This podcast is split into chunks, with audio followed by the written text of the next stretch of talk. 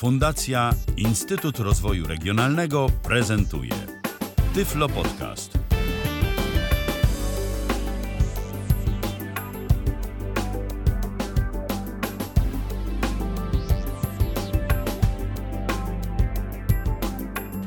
Kalendarzu środa, 10 dzień sierpnia 2022 roku, godzina 20 minęła 4 minuty temu, a zatem rozpoczynamy 145. wydanie Tyflo Przeglądu. Witamy Was bardzo serdecznie w składzie wakacyjnym. E, Mikołaj Hołysz, Paweł Masarczyk, e, witajcie. Witajcie. Witajcie, witajcie. I mówiący te słowa Michał Dziwisz. Zaczynamy spotkanie z technologiami dla osób niewidomych i niedowidzących. Sporo informacji.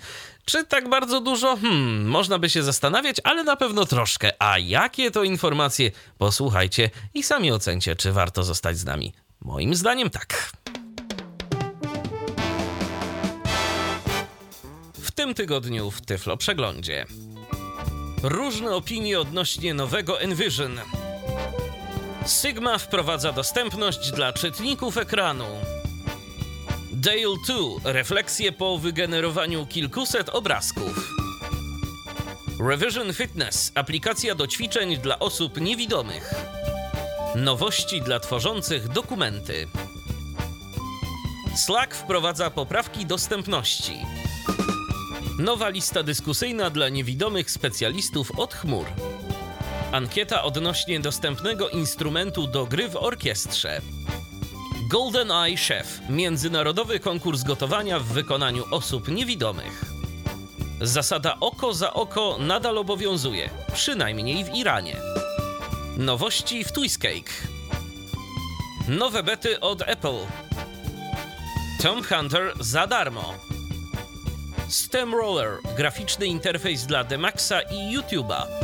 Sztuczna inteligencja generuje dźwięki na podstawie tekstowych opisów. Pomysł na zakupy przez SMS. Wszystko to, a pewnie jeszcze więcej już za chwilę. Zaczynamy! Spokojnie tu otrzymuję informację poza anteną, że nie słyszeliście headów. No yy, tak, yy, moja wina, yy, zapomniałem nacisnąć jednego przycisku, ale yy, po, na antenę poszły. Na antenę poszły, także spokojnie. Wszystko jest w jak najlepszym porządku i możemy teraz już powoli przejść do tych informacji, yy, do których przejść powinniśmy. A na dobry początek yy, zaczynamy yy, od komentarza, który się pojawił na naszej stronie. To tak a propos Envision AI. I tu napisał do nas Mateusz. Po informacji Pawła odnośnie pogorszenia rozpoznawania Envision, postanowiłem sprawdzić u siebie. Zrobiłem testy i wszystko czyta jak czytało, także trochę się uspokoiłem. Nawet mój ekstremalny test, który zdaje tylko ta aplikacja, czyli odczytywanie napisów z wewnątrz kapsli, przebiegł pomyślnie. Nie idealnie, bo literki są zbyt małe, ale jednak idzie się zorientować w napisie, podobnie jak działo się to przy rozpoznawaniu internetowym. Może te problemy wynikają z ograniczenia możliwości telefonu, chociażby w trybie niskiego zużycia energii, a może rozwiązaniem jest reinstalacja aplikacji. W każdym razie u mnie nadal śmiga jak śmigało i jednak wolałbym, żeby się to nie zmieniało. No to Mateuszu, yy, oby rzeczywiście tak było i oby u ciebie to dalej działało tak dobrze. Ty, Pawle, zresztą skomentowałeś i yy, miałeś tam pewne Tak. przypuszczenia i podejrzewam, że teraz też chętnie się odniesiesz do całej sprawy. Y, Znaczy, no tak, no ja- myślę, że to tu większej filozofii nie ma. Jeżeli to jest wersja 3.0, no to już na pewno nie działa ta serwerowa rozpoznawarka. Przynajmniej w tym trybie natychmiastowym, tak? Bo w trybie skanowania dokumentów jest zupełnie inaczej. Natomiast y, najprościej, tak jak napisałem w komentarzu Mateuszu, no i inne osoby, które mają podobne obserwacje, y, najlepiej to zdiagnozować w ten sposób, że po włączeniu trybu rozpoznawania tekstu w czasie rzeczywistym słyszycie, że czytane jest coś cały czas. I przez cały czas mam na myśli to, że tak naprawdę cały czas jest jeden wielki strumień wypowiedzi, nie tak jak wcześniej, że muzyczka gra, coś nam powie, chwila przerwy, coś nam powie, tylko cały czas bez muzyczki gada, gada, gada, gada, gada. Jeżeli w tym trybie wam to działa zadowalająco, no to się cieszę, bo to jest jedyny tryb, jaki mamy. I y, ciekaw jestem, jakie urządzenia macie, bo ja na iPhone 13 mini, no zadowolony nie jestem. Y, Jeżeli macie jakieś lepsze obserwacje na innych modelach, no to jestem ciekaw waszych doświadczeń. Czekamy również oczywiście na Wasze wypowiedzi. Możecie pisać w komentarzach pod audycjami. My do tych komentarzy staramy się rzecz jasna odnosić, ale możecie też kontaktować się z nami na żywo, e, podczas gdy audycja trwa. Możecie to zrobić chociażby za pomocą Zooma, tyflopodcast.net ukośnik Zoom. Możecie do nas napisać na kontakt.tyflopodcast.net. Możecie też napisać do nas na naszym Facebooku e, pod transmisją. Właśnie e, w zeszłym tygodniu były problemy z tą transmisją. Bardzo proszę, dajcie znać, jak jest teraz. Czy jest lepiej, czy jest gorzej, czy może jest tak samo. Jestem ciekaw, bo jestem po wymianie komputera na inne urządzenie. No i cóż, jestem bardzo ciekaw, czy daje radę, czy wszystko jest w porządku, czy na przykład doświadczacie jakichś problemów. Dajcie znać, żebym po prostu wiedział, czy coś tu ewentualnie poprawiać, czy jest wszystko w porządku. A teraz przechodzimy do kolejnych wieści. Sigma wprowadza dostępność. Miała być to nawet to Figma, jest? ale tutaj Mac pokazał i tu też ostrzeżenie dla słuchaczy potęgę swojej autokorekty, która bardzo często aktywuje się dopiero na Enter.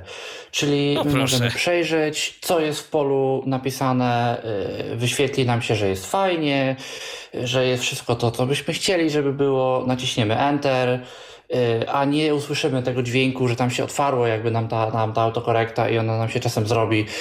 Y, Mi się to czasem w wiadomościach też zdarza, że, że coś wyślę i nie do końca wyślę to, co bym chciał. Y, No ale tak, Figma jest narzędziem do prototypowania y, interfejsów użytkownika. No i mamy wśród niewidomych no, dość sporą ilość programistów i osób pracujących w tej branży.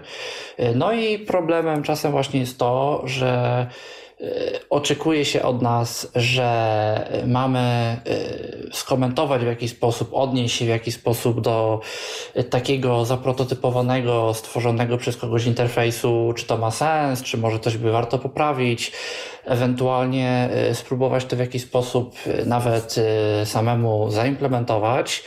Y, No i do tej pory, jeżeli było to narzędzie używane, no to jako y, użytkownicy czytnika ekranu y, nie mieliśmy żadnej możliwości z tego skorzystać, ponieważ no to, co było wyświetlane, nie było wyświetlane w formie w żaden sposób dla nas dostępnej.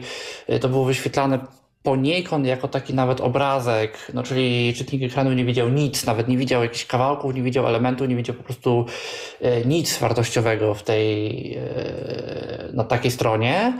No teraz już widzi, e, teraz już będzie widział ten tak zwany nasz sketch, czyli e, rysunek, szkic, tak by to można ładnie po polsku nazwać.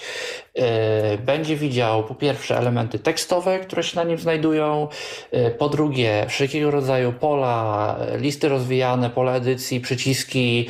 e, Będzie również widział e, jako przyciski e, i jako odpowiednie, odpowiednie typy kontrolek e, czytnik ekranu będzie nam to potrafił wszystko ładnie opisać.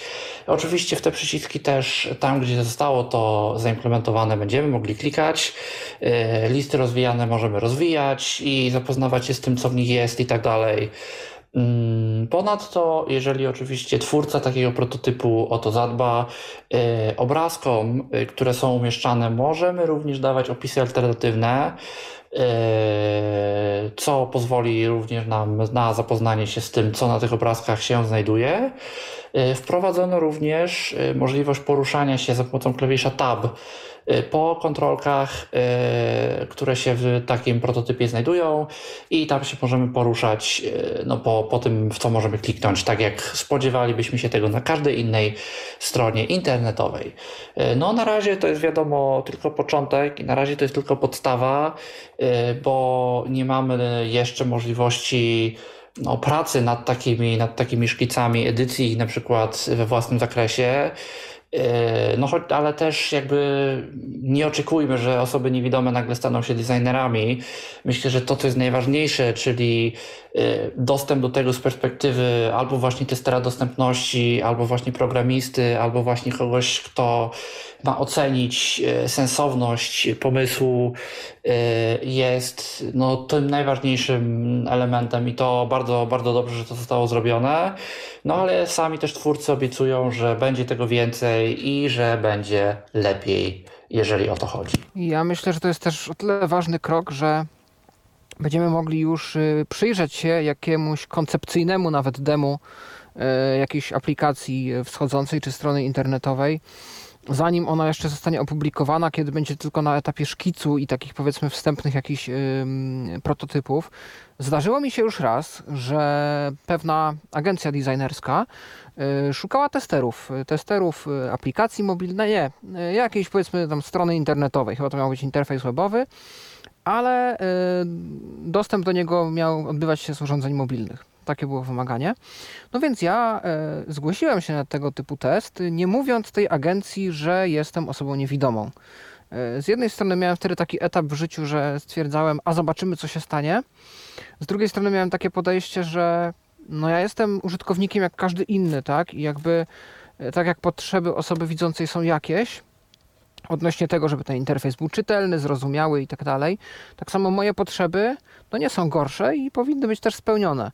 E, to jeszcze dodatkowo tam było opłacane, jakby osoby, które zgodziły się na taki test i tam chciały spędzić troszkę czasu e, z osobami odpowiedzialnymi za design, e, dostały jakieś wynagrodzenie.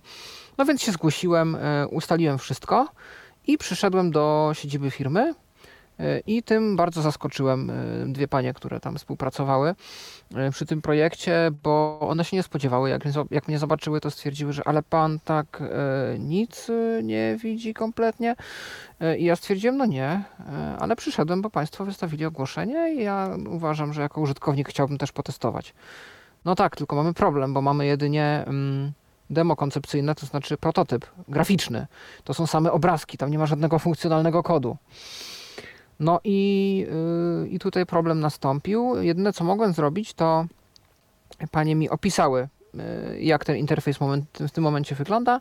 No i ja zasugerowałem, jakie tam kontrolki by się przydały, jakie natywne, jak sobie bym to wyobrażał. No i tak sobie pogadaliśmy trochę o tej dostępności. Ale może, yy, kto wie, y, już teraz było na przykład możliwe przetestowanie takiego prototypu. Zresztą w ogóle ostatnio, y, będąc gdzieś też y, u znajomych, miałem okazję poznać osobę, która uczy się designu e, aplikacji mobilnych i stron internetowych jakoś podyplomowo i ta osoba też się zaczęła interesować dostępnością.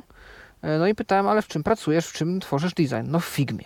No to teraz będę mógł już powiedzieć, ok, no to Figma w tym momencie zaczęła działać na dostępności. Już możesz testować swoje prototypy z użytkownikami z niepełnosprawnością.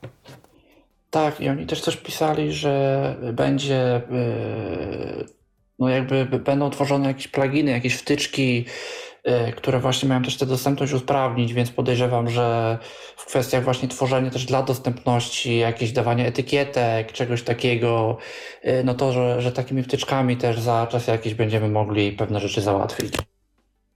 No to miejmy nadzieję, że rzeczywiście tak będzie i że będzie to szło wszystko w dobrą stronę. E, przed momentem dostałem informację od Krzysztofa, za którą bardzo dziękuję, że słychać wszystko dobrze i że e, słyszalność to się chyba nawet poprawiła. No cóż, to się bardzo w takim razie, razie cieszę. Cieszę się, że jest dobrze, cieszę się, że nie ma żadnych przerw, żadnych zacięć i że możecie nas e, również na Facebooku słuchać.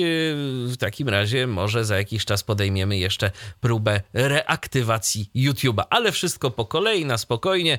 E, nie ma co się spieszyć. E, teraz e, przechodzimy do kolejnej informacji. Tym razem Paweł ma dla nas te informacje, że nie wszyscy wiedzą, do czego służą teksty alternatywne na Twitterze. No cóż, jakoś mnie to nie dziwi, ale podejrzewam, że to nie jest koniec tej informacji. A masz dla nas wiadomość, Pawle, o jakimś nietypowym zastosowaniu tej, tego pola nietypowym i niepoprawnym, bo okazuje się, że odkąd Twitter wprowadził tą funkcję, to no, oczywiście yy, dba też o to, żeby ona była stosowana i Twitter chyba tak najbardziej z tych portali społecznościowych naciska na użytkowników, żeby to stosowali.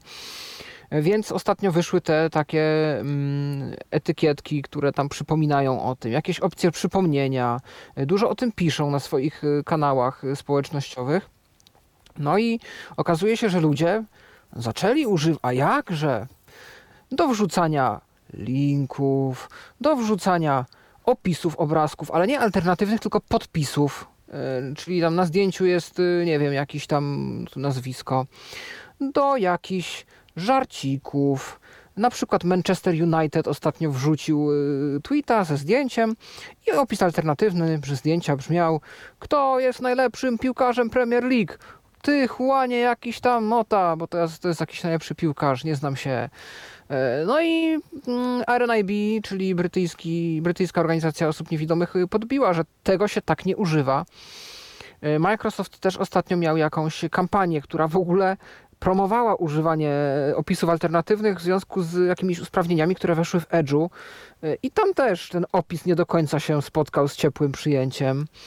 E, Pewne osoby mm, postanowiły potrolować i w opisie alternatywnym zaszyły dane adresowe jakiegoś polityka i odbył się doxing publicznie, tylko po prostu w formie bardziej za, zaewaluowanej. No i e, jak widać, e, mm, taki wandalizm troszeczkę w tym względzie został uskuteczniony. No i dotarło to na Wall Street Journal i tam powstał artykuł o tym w ogóle, że no aktywistki i aktywiści e, z dysfunkcją wzroku no apelują, żeby takich rzeczy nie robić, że to nie do tego służy, że jak już chcą tego użyć, a do tego są zawsze te osoby zachęcane, żeby jednak użyć, no to z głową i przede wszystkim z jakimikolwiek zasadami tego, do czego to służy i komu ma to pomagać, więc tu też uwaga, gdyby, gdybyście natrafili może w waszym otoczeniu na jakichś dowcipnisi, którzy postanowili sobie zrobić z opisu alternatywnego ścianę do graffiti, e, no to, to, to warto zwracać uwagę, do czego to służy. Taki trochę cyfrowy formy? wandalizm. Tak, ja to- się w ogóle... Mhm.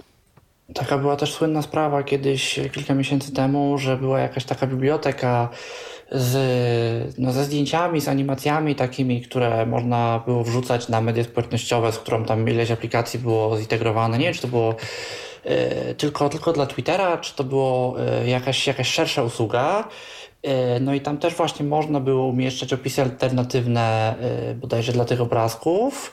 Chyba to o to chodziło. I tam było jakieś zdjęcie e, bodajże Jody z Gwiezdnych Wojen. No tylko, że opisem alternatywnym dla tego zdjęcia było coś w rodzaju nie wszyscy wiedzą, że Bill Gates uczestniczył przy produkcji szczepionek i dodawał do nich trujące i tak dalej, i tak dalej, i tak dalej. Ajajajajaj, no, Tak, no można, jakieś tak. e, takie właśnie opinie e, nie mające absolutnie nic wspólnego z nauką i wiedzą ekspertów dotyczące tego, co rzekomo miało się dziać, jeżeli chodzi o szczepionki na e, COVID-19. E, No i mnóstwo osób, nawet jakichś znanych gdzieś wrzuciło to tam na swój profil, kompletnie nie zdając sobie sprawy, że opisem alternatywnym jest no, coś takiego, bo to chyba jeszcze było w momencie, gdzie tych opisów nie było za bardzo widać dla, dla osób widzących i, i ludzie nawet nie zdawali sobie sprawy, że, że coś takiego się dzieje. Znaczy ja się zastanawiałem na przykład, y, oczywiście pewnie bym tego nie stosował i nikomu tego nie rekomenduję, ale jako eksperyment, bo w pewnych środowiskach myślę eksperymenty są jak najbardziej dozwolone.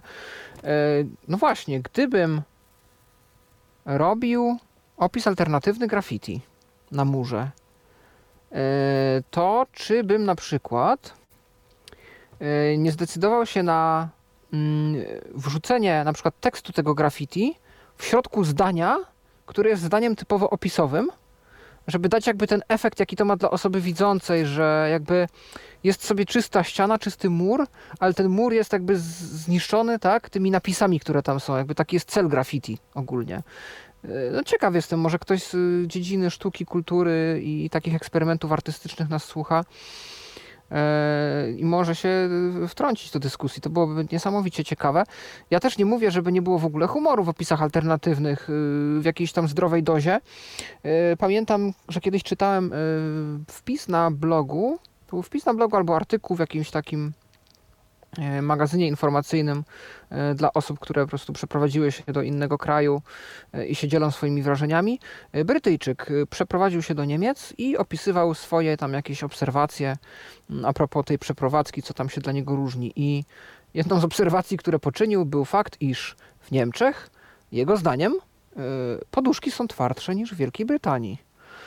No i wrzucił też zdjęcie ilustrujące ten artykuł i opis alternatywny brzmiał typowa niemiecka twarda poduszka. Więc Można i tak. można i tak. Natomiast yy, No właśnie, no to są te opisy alternatywne. Jeszcze a propos opisów alternatywnych, myślę, że podepnę tego newsa od razu i link też będzie w komentarzu. Y, Adrian Rosselli, jeden z takich bardziej aktywnych y, adwokatów na rzecz dostępności cyfrowej, y, zrobił ciekawy eksperyment i myślę, on się trochę wetnie w to, o czym ty będziesz, Michale, za chwilkę mówił, bo on co on zrobił? No on wygenerował opisy alternatywne, znaczy nie, tak, wygenerował opisy alternatywne dla zdjęć maszynowo, czyli przez jakieś tam e, systemy Microsoftu, e, nie wiem czy Google, nie, Apple'a, Microsoft, Apple i coś tam jeszcze. E, wrzucił te wygenerowane opisy do właśnie jakiegoś narzędzia Mid Journey chyba się ono nazywa, do generowania obrazków z opisów. I te wygenerowane obrazki zamieścił a potem wziął e, rzeczywiście opis alternatywny zrobiony przez człowieka dla tego samego obrazka, również wrzucił go do Mid Journey i wrzucił też to, co wyszło. E, I nawet na tym poziomie ponoć różnice są bardzo duże. E, no nic dziwnego, skoro opisy generowane automatycznie to bardzo często są powypluwane jakieś hasła albo bardzo takie podstawowe, ogólne opisy. Ale jeżeli chcielibyście swoim widzącym znajomym pokazać, Mm, dlaczego opisy robione automatycznie nie są wystarczające i dlaczego jakby ich zaangażowanie w robienie tych, tych opisów dokładnie i rzetelnie jest ważne. E, to też będzie podany link, możecie im pokazać. To jest oczywiście wszystko w języku angielskim. E, no, jak daleko jeszcze jesteśmy, jak chodzi o automatyczne, takie maszynowe opisywanie obrazków. I właśnie, Pawle, wywołałeś y, mój temat już y, po części, bo teraz ja będę mówił nie tyle o opisywaniu obrazków, co o generowaniu obrazków. To już y, po raz kolejny wracamy do Dale, do Dale 2, mm, czyli do tej, mm, do tego stworzonego przez Nvidię, zdaje się, narzędzia, takiego no, potężnego za pomocą tekstu pozwalającego na tworzenie obrazów. To cały czas jest w tym projekcie projekcie OpenAI y, i cały czas y, ja jeszcze nie dostałem zaproszenia. Y, jak dostanę zaproszenie, to się na pewno pobawię, bo już są ludzie wpuszczani na tę listę, ci, którzy się zapisali. Ja się tam zapisałem na tę listę oczekujących chyba w marcu czy w kwietniu. I tak sobie czekam i czekam. I mam nadzieję, że się w końcu doczekam. Doczekał się jeden z internautów, jeden z ludzi mm, e, tworzących e, taką stronę jak deepheaven.io e, i tam na mm, blogu mm, opisał, jak to przez weekend posiedział i pozamieniał wszystkie ilustracje do postów, które tworzą y, wspólnie z, ze współpracownikami na tym blogu, z, zamiast jakichś grafik stokowych y, na mm, grafiki wygenerowane przez y, Dale 2. No i tak, człowiek by się zastanawiał, czy mm, osoba niewidoma byłaby w stanie wygenerować coś ciekawego, coś interesującego i czy tej technologii można już zawierzyć. No cóż, y, przeczytawszy mm, post y, tego człowieka, y, dochodzę do wniosku, że niestety nie. A dlaczego nie? No, pozostawię wam to do oceny, tylko tak naprawdę przerzucając nagłówki tego wpisu, gdzie opisał, no, jakie ma refleksje po wygenerowaniu kilkuset grafik y, przez weekend, y, przez Dale. No i mm, cóż, część grafik nadawała się do czegokolwiek, część nie, ale tak naprawdę nie jest to wszystko takie proste, jakby się wydawać mogło. I jeżeli chodzi o jakie refleksje on tu ma, no to proszę bardzo. Refleksje są następujące to wszystko, aby stworzyć właściwy opis, który będzie można wykorzystać i z którego będzie fajna grafika, to nie jest takie łatwe. Po pierwsze, mm, wymaga kreatywnego podejścia do tworzenia takich opisów. To, co nam się wydaje, że możemy uzyskać z tego fajny obrazek, no niestety nie będzie to e, łatwe i on e, po wpisaniu tych kilkuset opisów może powiedzieć, że no teraz to udaje mu się tam powiedzmy za trzecim, czwartym podejściem wygenerować jakiś fajny obrazek. Ale to nie jest tak, że to wszystko dzieje się od razu, że my wpiszemy kilka słów i uzyskamy wow, taką grafikę, że już na pewno będziemy chcieli załączyć ją do naszego posta na blogu czy na Facebooku. No to skoro mówię mówi to osoba widząca, to podejrzewam, że no, w przypadku osób niewidomych byłby to jeszcze większy problem. Niestety mam wrażenie, że nasza wyobraźnia odnośnie grafiki jest zdecydowanie uboższa. Przynajmniej ja mówię za siebie, bo oczywiście mm, mogą się zaraz tu odezwać osoby, które no w, w zasadzie to są gotowe malować obrazy. Okej, okay, szanuję, ja nie. Yy, I myślę, że część osób też nie. Yy, no cóż, y, druga refleksja. Należy po prostu to wszystko y, rozwijać, y, pisanie, mm, tworzenie tych obrazów przez praktykę. No, czyli tak naprawdę to samo sprowadza się do, co, co do pierwszego tego punktu. Kolejny punkt y, to, żeby używać różnego rodzaju takich y, opisów stylistycznych, że często na przykład warto odwołać się y, do jakiegoś filmu, do jakiejś znanej postaci, do kogoś znanego, kto gdzieś tam ewentualnie będzie w stanie jakoś ozdobić ten obrazek. Kolejna rzecz, jeżeli brakuje Wam pomysłu, to jest Reddit to jest Reddit, w którym użytkownicy dzielą się swoimi pomysłami i którym to można się zainspirować r/dale2, e, jeżeli ktoś miałby ochotę zobaczyć, co tam ciekawego na tym Reddicie się dzieje. Kolejna rzecz to jest taka, że Dale y, dość często y, na tych obrazkach zamieszcza tekst. To znaczy, jeżeli on jakiegoś fragmentu tego naszego opisu nie jest w stanie przeprocesować, on nie jest w stanie wygenerować grafiki, to on po prostu umieszcza to na obrazku jako tekst. Co za tym idzie, to już jest problem dla nas, bo y, on tu napisał no, użyj Photoshopa, żeby to wyedytować, żeby coś z tym zrobić, żeby to jakoś poprawić. No, problem w tym, że my Photoshopa nie użyjemy, więc tu już zaczyna się kłopot. Mm, trzeba uważać e, na jakieś e, mm, problemy, że na przykład Dale jest dość mocno wyczulony i niektóre opisy, które wcale absolutnie nie mają zamiaru mm, generować jakichś nieprzyzwoitych treści, to on e, ostrzega, że taki właśnie opis no, może spowodować wygenerowanie takiego obrazka. Także tutaj również, no, ja zresztą czytałem w pewnym momencie, że oni tam dość mocno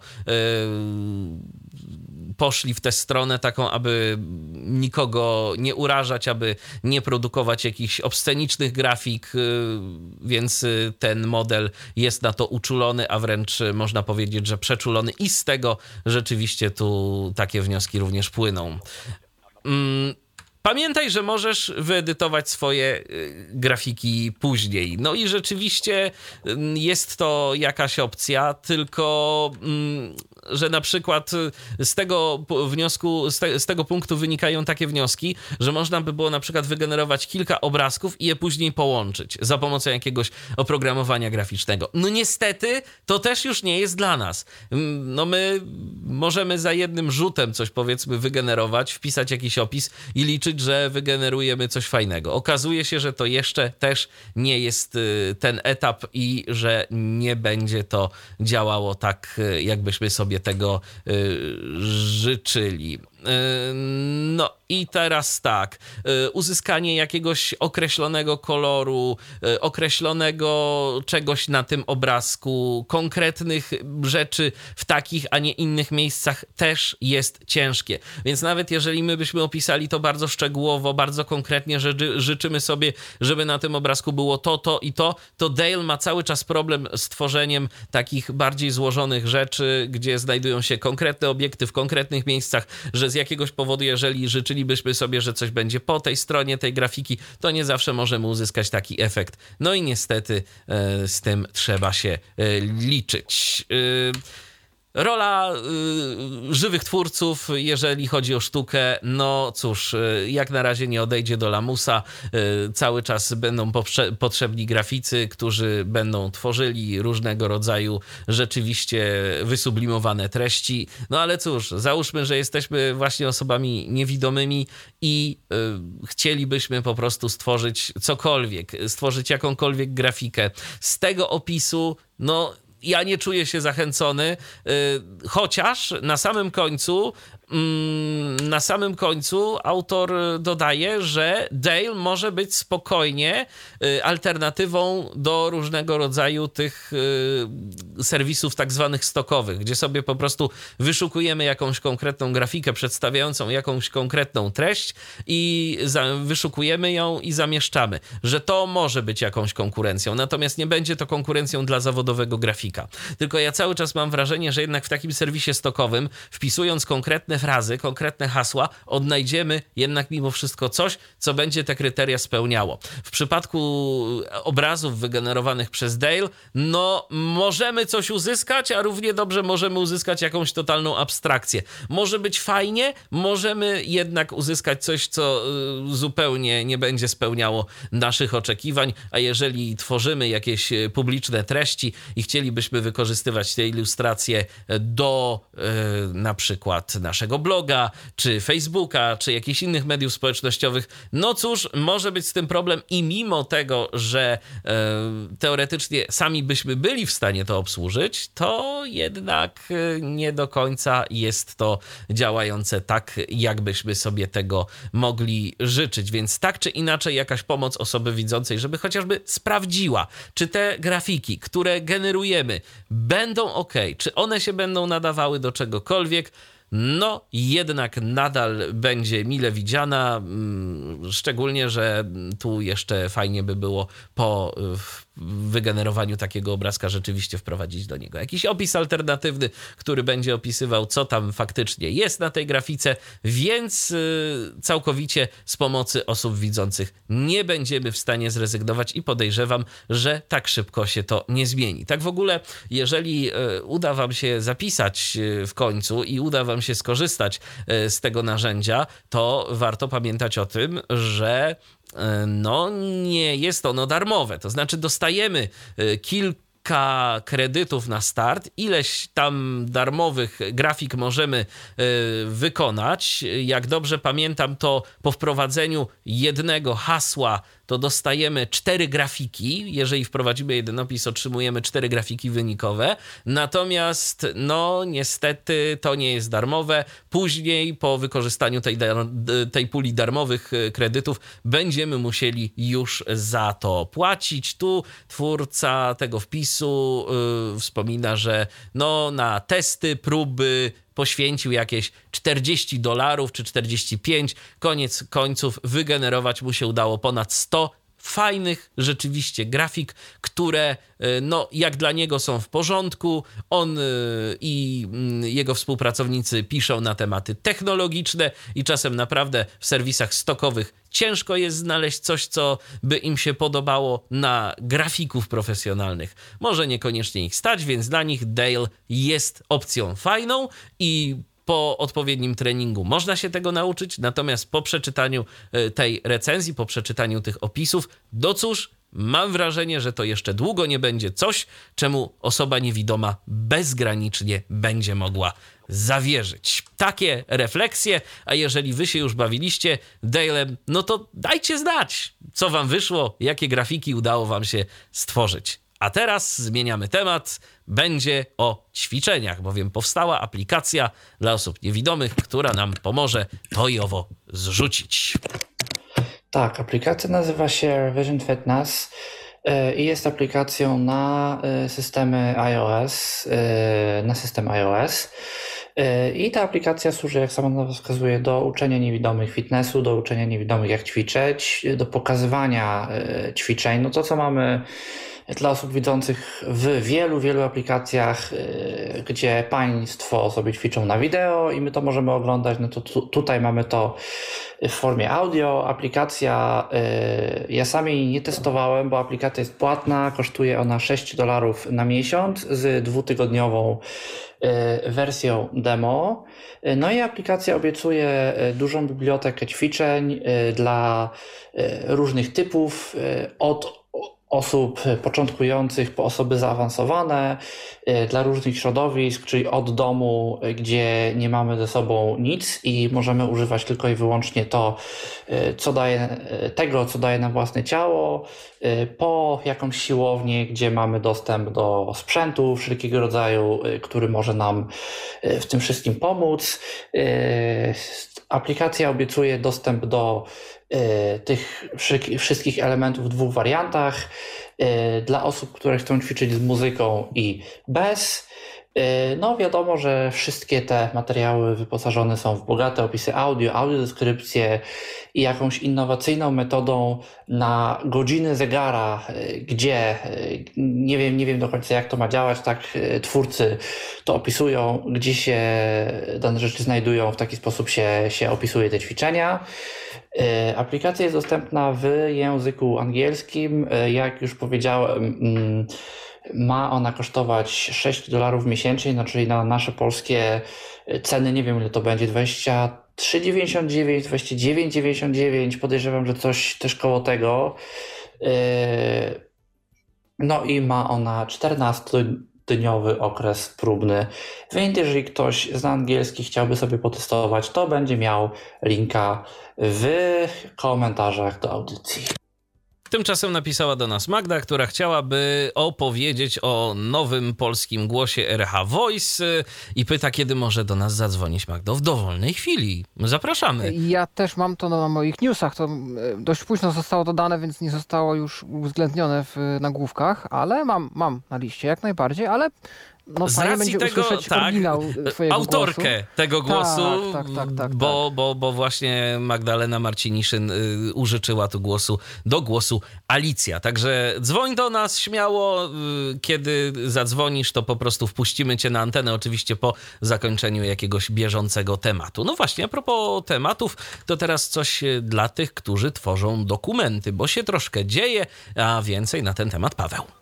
Tak, dwie rzeczy się dzieją konkretnie. E, jeśli chodzi o e, Adobe, to Adobe e, szuka osób, które chciałyby przetestować takie nowe API. Takie nowe API, które pozwoli na masową i automatyczną, zautomatyzowaną konwersję dokumentów PDF na dokumenty dostępne, dokumenty otagowane.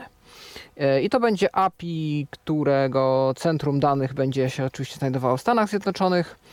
E, no i póki co poszukiwane są raczej organizacje i firmy, czyli nie osoby indywidualne, mm, które by chciały z takich usług skorzystać. No i e, jest ankieta. Ankieta, link oczywiście będzie zamieszczony w komentarzu. E, ankieta, w której jest dużo pytań i to takich pytań, na które rzeczywiście odpowiedzieć mogą prawdopodobnie przedsiębiorcy, bo tam pytania są od tego, w jakim pracujemy branży, e, po jaki mamy wolumin dokumentów do przerobienia rocznie, czy to w tysiącach, czy w milionach, e, czy w jakich jeszcze innych wartościach.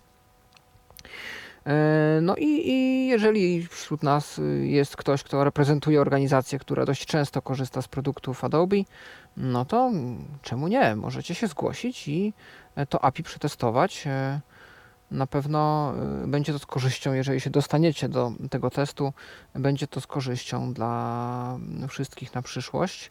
No i się przekonamy, czy sztuczna, nie wiem, czy to jest sztuczna inteligencja, czy to jest usługa, którą Adobe uruchamia, ale pewnie jakaś sztuczna inteligencja jest już na takim etapie, żeby no, tagowanie dokumentów PDF przejąć. E, i tą remediację tak zwaną. No a druga rzecz to letnie zmiany w Office. Office co porę roku, co kwartał e, skupia się na jakimś innym obszarze e, dostępności. Tak, Mikołaju? Aha. No i tym razem zmian jest też trochę. nie są to zmiany takie typowo pod screen readery, aczkolwiek jakieś zawsze. jedna zmiana, którą ja uważam za super, i to jest ważne, że to jest zrobione.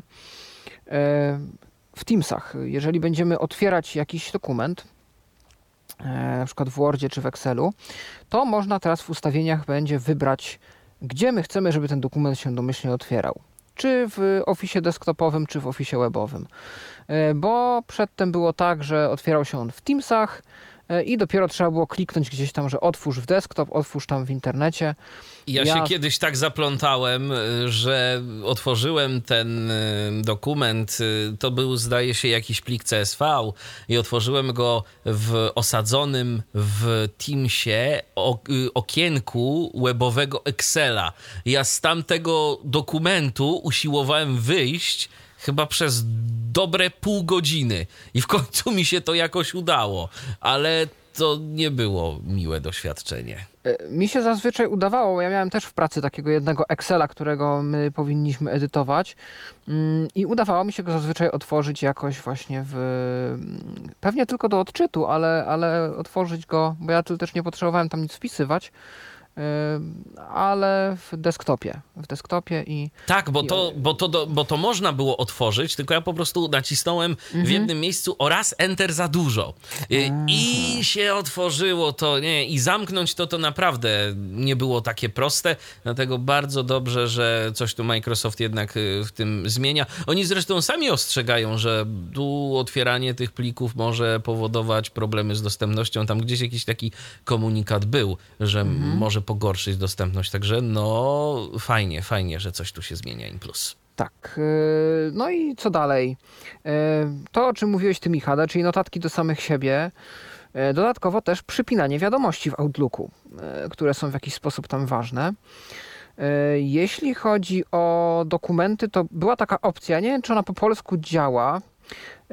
Przeczytaj na głos w aplikacjach ofisowskich na mobilne urządzenia read aloud, y, bo jeżeli tak, no to teraz ona powinna też działać przy zablokowanym ekranie. Czyli możemy sobie dokument y, pozwolić, żeby został nam przeczytany, zablokować ekran i on jest czytany do końca. Mm, smart odpowiedzi, te inteligentne sugestie odpowiedzi, które są w Outlooku i w Teamsach, y, są dostępne teraz też po polsku. Są, potwier- są, potwierdzam, e, ale one już są dostępne nawet od jakiegoś czasu. E, zwłaszcza w Teamsach e, działają po polsku. To już rzeczywiście mm, od jakiegoś czasu działa i to jest nawet całkiem fajne. To, to mhm. całkiem fajnie działa.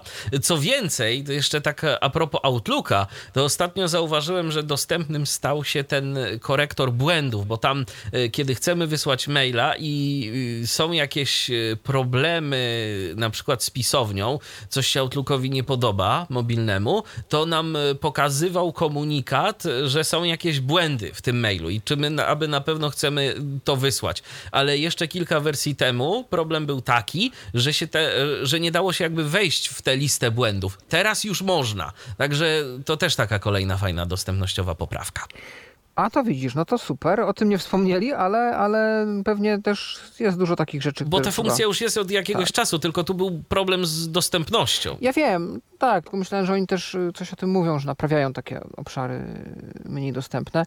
Y, też ponoć opcja Cameo się pojawiła w prezentacjach. Jeżeli y, na spotkaniu na, w Teamsach dostarczamy gdzieś tam, pokazujemy prezentację, prezentujemy, e, to możemy jako element slajdu wstawić nasz widok z kamerki na żywo i w ten sposób trochę uinteraktywnić te prezentacje, bardziej mieć uwagę na nas skupioną. To mniej, bardziej, mniej opcja dla niewidomych, ale są osoby, którym e, to pomaga się skupić. E, no i w dużym skrócie to, to chyba tyle. Tam oczywiście więcej tych zmian jest. Możecie o wszystkim sobie poczytać. Natomiast to są gdzieś te, myślę, takie najważniejsze. E, no i mam nadzieję, że Wam się na coś przydadzą. Też miejmy taką nadzieję, a teraz, e, skoro była mowa trochę o Teamsach, to teraz o konkurencie Teamsów, e, czyli o też takim narzędziu do pracy grupowej, mianowicie o Slacku, który zyskuje dostępność coraz to lepszą Mikołaju. Tak. E, Slack ostatnio poinformował, że na przestrzeni najbliższych dni e, będą się pojawiać nowości dostępnościowe dla jego użytkowników. No ta informacja ukazała się już niecały tydzień temu, więc e, większość użytkowników powinna już te nowości dostać. E, a jeżeli nie, no to dostanie je na przestrzeni najbliższych e, kilku dni. E, I te nowości dotyczą głównie po pierwsze używania tego programu z klawiaturą, no czyli czegoś, co użytkownicy czytników ekranu jak najbardziej docenią, a po drugie właśnie samych czytników ekranu. No i co my tu mamy? Po pierwsze, yy, przerobiono to, jak działa nawigacja klawiaturą. Yy, od teraz do większości elementów interfejsu będziemy się w stanie dosta dostać za pomocą klawiszy Tab i F6 y, gdzie tab y, przenosi nas wewnątrz sekcji, a F6 przenosi nas po sekcjach. No i w taki sposób możemy dość szybko, nawet nie znając skrótów klawiszowych F6, znaleźć sobie odpowiednią sekcję i y, tabem dostać się do przycisku w tej sekcji, który nas interesuje. Y, no, czyli coś, co znamy już na przykład z Discorda, y, teraz ujrzymy również w Slacku. Mm, po dodano również skrót strzałki w górę, która z pola edycji przeniesie nas bezpośrednio do listy wiadomości yy, i zrobi to w szybki sposób. Yy, I usprawniono to, yy, gdzie ten skrót działa. Będzie on teraz na przykład działał nawet w momencie, gdy zaczniemy już pisać jakąś wiadomość, no będziemy po prostu mogli nadal to zrobić. Poprawiono nawigację po paskach narzędzi, dodano dodatkowe skróty, takie na przykład home end, przenoszące do pierwszego i ostatniego elementu paska narzędzi, no to, czego byśmy się spodziewali, że na tego typu elementach y, będzie działać, y, no to to będzie teraz faktycznie działać. Y, nie będzie się gubił nam fokus. W niektórych przypadkach na przykład był taki problem, że jeżeli coś długo się ładowało, y, powyżej sekundy, powyżej dwóch sekund, no to czasami ten fokus po załadowaniu się nie trafiał tam, gdzie powinien. No teraz już tego problemu nie będzie. Mm, no i tak, przeprojektowano y, interfejs dla użytkowników, czytników ekranu. Y, usunięto jakieś dodatkowe informacje, które były podawane, a nie były potrzebne, przez co aplikacja była zbyt gadatliwa i y, ciężko było po niej nawigować. Etykiety wszelkiego rodzaju elementów interfejsów będą teraz mniej odzwierciedlać Y, to, co znajduje się na ekranie i jak to wygląda, a bardziej odzwierciedlać to, do czego te elementy służą.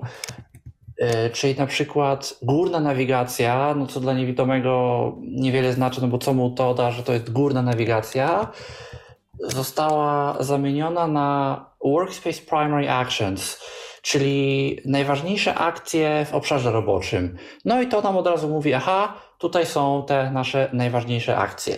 I też y, te obszary, główny obszar i pasek boczny zostały na przykład zamienione na obszar główny i ten obszar taki dodatkowy, że my wtedy wiemy, co jest ważne, co jest mniej ważne, od razu wiemy, co do czego, co do czego jest. Y, czyli coś, co y, wzrokowo jest bardzo dobrze pokazane nam, nie zawsze takimi metaforami wizualnymi było dobrze odzwierciedlane. Teraz po prostu zostanie powiedziane. Y, dodano również dodatkowe ustawienia dla, specjalnie właśnie dla użytkowników y, czytników ekranu. Y, na przykład możemy sprawić, aby pasek boczny był zawsze rozwinięty, co może wizualnie za fajnie nie wyglądać, ale nam jako czytnikę, czy użytkownik, użytkowi czytnika ekranu e, się to przyda, ponieważ nie będziemy musieli go ciągle rozwijać, gdy będziemy chcieli go używać, tylko po prostu się możemy do niego dostać. I e, możemy również ustalić sobie, w jakiej kolejności będą nam czytane informacje o wiadomości. Czyli jeżeli powiedzmy nam e, program powie treść wiadomości użytkownika, który ją napisał, godzinę, e, nie wiem, reakcję i która to jest wiadomość z ilu, no to my sobie możemy tam ustawić, w jakiej kolejności my chcemy to słyszeć. No bo powiedzmy, jeżeli w danej chwili szukamy wiadomości od kogoś, to chcemy najpierw słyszeć użytkownika, a jeżeli te wiadomości na przykład przeglądamy, no to może chcemy słyszeć konkretnie treść najpierw, a potem użytkownika. Y, więc takie y, nowości, jeżeli chodzi o taką ergonomiczność, ergonomię pracy właśnie z klawiaturą i czytnikiem ekranu, nam zaprezentowano. No i też oczywiście obietnicę, że tego będzie więcej. No pamiętajmy o tym, że Slack mm, został czas jakiś temu przejęty przez firmę Salesforce.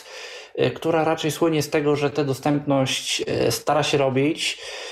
I to też po Slacku widać, że oni ostatnio zaczęli pracować nad tym i tam, gdzie był z tą dostępnością problem, no to tam oni chcą, żeby tego problemu już nie było.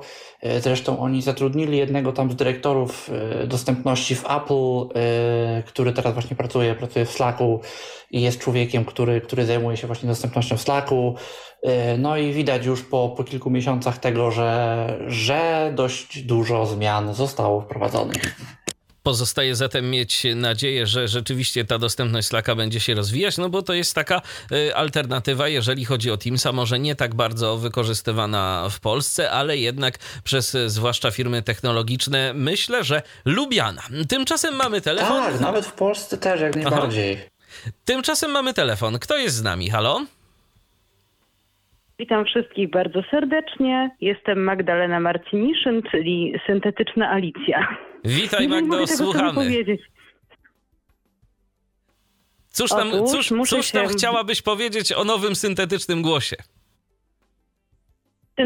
Syntetyczny głos, e, że tak powiem, którego ja byłam twórcą, a Tomek Bilecki, e, Zwonimir e, oraz, oraz Arkadiusz Świętnicki, współtwór, to, to jest trzech współtwórców, więc ja się śmieję, że Alicja ma trzech ojców prawda? Więc tak została stworzona. Otóż e, w, wer- w sobotę została wydana pierwsza testowa wersja pod SAPI, jak również, jak również wersja mobilna. Nie jest to jeszcze wersja oficjalna, aczkolwiek jest to wersja na szeroką skalę, skalę testowana. E, z tego, co zdążyłam się zorientować, oczywiście pewne błędy, pewne błędy tego głosu są, ale ale dostałam takie, taką informację zwrotną, że jednak warto, że jednak warto ten głos e, rozwijać. Czy warto, czy nie, mm, Państwo sami, państwo sami ocenicie, gdyż zamierzam, mm, zamierzam wszystkie linki wrzucić do, mm, do, w, komentarza, w komentarze do właśnie pod, pod linkiem tej audycji. Chyba, że ty, Michał, proponujesz jakąś inną drogę, bo to nie, no ona jak jeszcze nie znajduje się. W... Jak najbardziej u, zapraszam umieść y, te linki, chociaż z tego, co mówił Paweł, nawet to te linki też on ma w notatkach. Potwierdzasz, Pawle? To, to tak, tak czy inaczej tak, one się znajdą ja, w komentarzu. Będzie link do wpisu na blogu eltenowym twoim, y, który no tak ale, nie wszyscy ma, tak, ale nie wszyscy mają Altena. Ale to ale przez stronę można otworzyć. Stronę jest Bo to będzie link do strony. Można, można. To będzie link tak. do strony. Także... Tak, to będzie link do tak. strony. Tak. Właściwie to jest blog, y, którego, który współprowadzę, natomiast po prostu tam, tam ona się rzeczywiście pojawiła. Mhm. Wrzuciłam też informację na Tyflosie. No po prostu generalnie, generalnie czekam na uwagi, zarówno pozytywne, jak i krytyczne odnośnie, odnośnie tego głosu i ufam, e, ufam, że wkrótce zostanie ten głos e, oficjalnie wpuszczony do mm, repozytorium. No i no i cóż co? ja mogę powiedzieć? Może ty, Paweł, y, wypowiedz się, bo ty jesteś osobą, która testowała ten głos. Może po tak. prostu powiedz to z, z, punktu widzenia y, użytkownika, jakie masz um, sugestie, spostrzeżenia a propos właśnie. Y, ja mam jeszcze nawet inny pomysł. Michale, jeżeli byś mi przydzielił odpowiednich uprawnień, ja mogę ten głos zademonstrować na antenie. Bardzo proszę, tylko daj mi I oczywiście, sekundkę. Oczywiście, Magdo, jeżeli to jest z tobą ok. To... Oczywiście, że tak. Dobra. Dobra. Oczywiście, ja że tak. Ja wyrażam zgodę. Super, dziękuję. To ja w tym momencie Proszę bardzo. O, tylko chyba. Yy... O, tak, już. Chwileczka.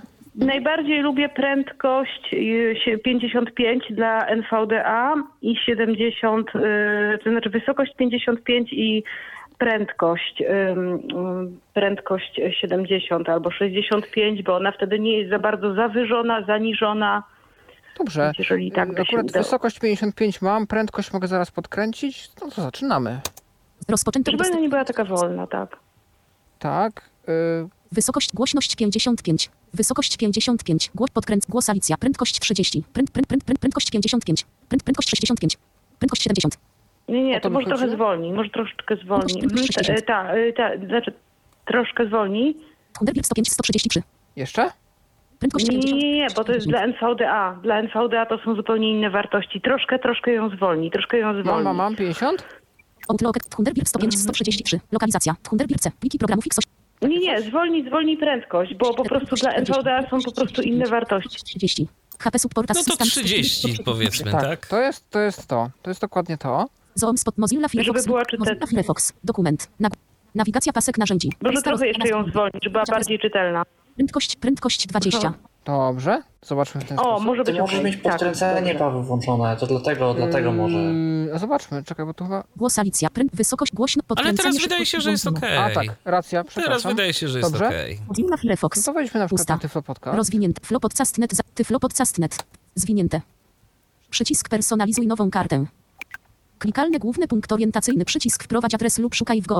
Nagłówek poziom 1 odwiedzony link Tyflo Podcast. Ankieta na Tyflo przeg pliki RTV od pliki World of pliki do pop mount button braille tutor część pierwsza link na dodany pusta. Mateusza, Brak komend- pozdrawiamy. Mateusz Bobruś omawia wygląd tego urządzenia, jego klawiaturę, podstawy menu oraz zasady. Poruszania się po tekście. Autorka głosu też pozdrawia. O, no i słychać oddech. E, To jest chyba pierwszy głos, który oddycha w ogóle z RH Voice'ów. Na- Natan nie oddychał wcześniej, Tak. nie? Tak, to znaczy były to, yy, słyszałam właśnie, że Natan również oddychał, to znaczy były różne uwagi na temat tego, czy głos ma oddychać, czy głos nie ma oddychać.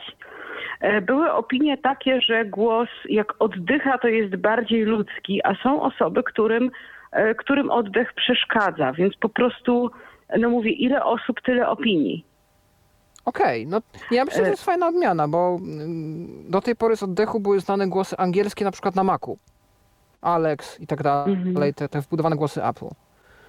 Nie wiem, czy w Polsce mieliśmy oddychające głosy. Wydaje mi się, że nie. No, Iwona Jacek, stara, stara, umiała chyba 1-0, ale, ale tak. No to mamy powrót do korzeni. Mhm.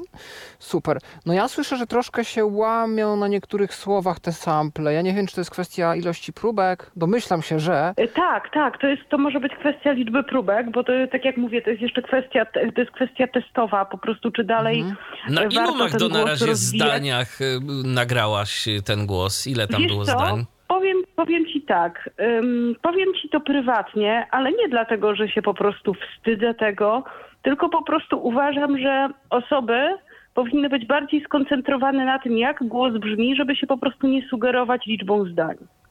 No E. Nie jest cały skrypt jeszcze pomontowany, więc na razie takiej informacji nie udzielę, żeby po prostu, żeby ludzie skoncentrowali się na kwintesencji, czyli na tym, co jest istotne.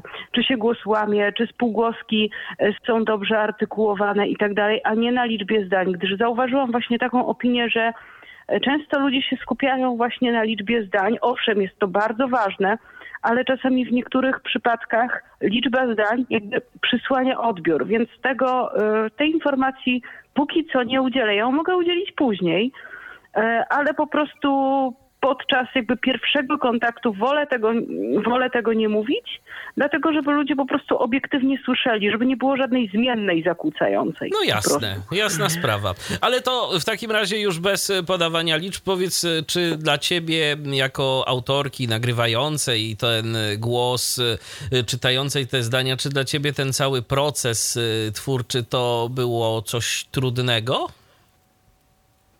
To znaczy powiem tak, ja nagrywałam ten głos sama, jako że mm, po prostu mam takie możliwości, więc trudny był dla mnie ten proces technicznie.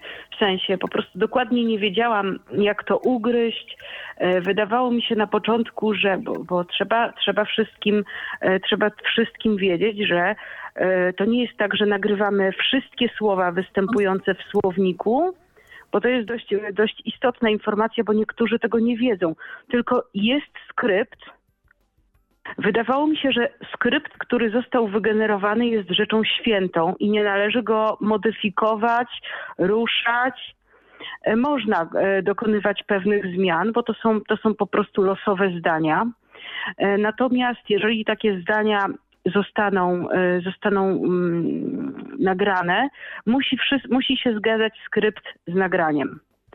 Ja po prostu teraz jestem bardziej świadoma i teraz po prostu wiem, na co zwrócić uwagę. E, Gdy nagrywałam, e, nie byłam jeszcze tego wszystkiego świadoma.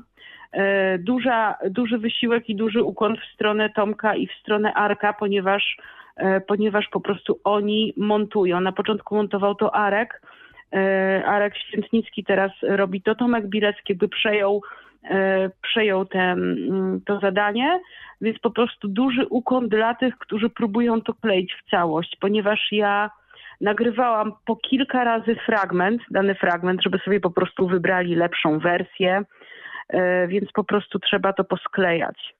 Trzeba to posklejać. I najważniejsza rzecz, dla niewidomych, żeby mogli to zapamiętać, zdania muszą być w miarę krótkie. Bo trudno jest zapamiętać zdanie, powiedzmy, na pięć, które ma pięć linijek. Można je zapamiętać, owszem, ale jak się pod, pomnoży to przez, yy, powiedzmy, w ciągu jednej sesji, yy, przez kilkaset, to to już zaczyna się, tu w tym przypadku zaczyna się robić problem.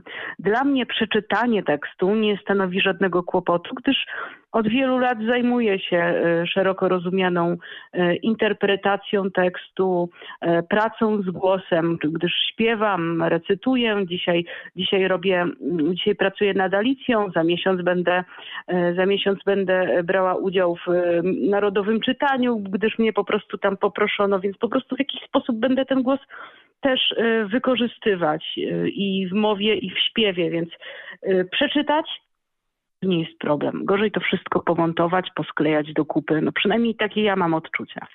No jest to taka mrówcza praca trochę. To, to zdecydowanie trzeba y, zadbać o to, żeby to się wszystko zgadzało, żeby te y, zdania mm, z początku, z końca nie miały żadnej przerwy, żadnej ciszy, żeby to wszystko idealnie do siebie pasowało. A tych zdań, to no znaczy, troszkę musi być. Nawet być. Cisza nawet, cisza nawet może być, bo... Mm, Gorzej na przykład, jeżeli coś nie jest, jeżeli coś nie jest zmienione w skrypcie. Bo czasami człowiek popełnia błędy i w mowie, i w piśmie, prawda? Więc pojawił się też, pro, pojawił się właśnie, pojawił się problem, czy mówić się naturalnie, czy mówić się, bo jest w skrypcie e. Więc po prostu czasami y, sytuacja wygląda tak, że zmienia się na się, w skrypcie zdanie. Ona się na mnie patrzy. Zamiast ona się na mnie patrzy, no to musi być zmienione się na się, gdyż ym, są jeszcze inne zbitki, które y, są jeszcze inne słowa, które zawierają w sobie słowo się, na przykład dziesięć, sięgać.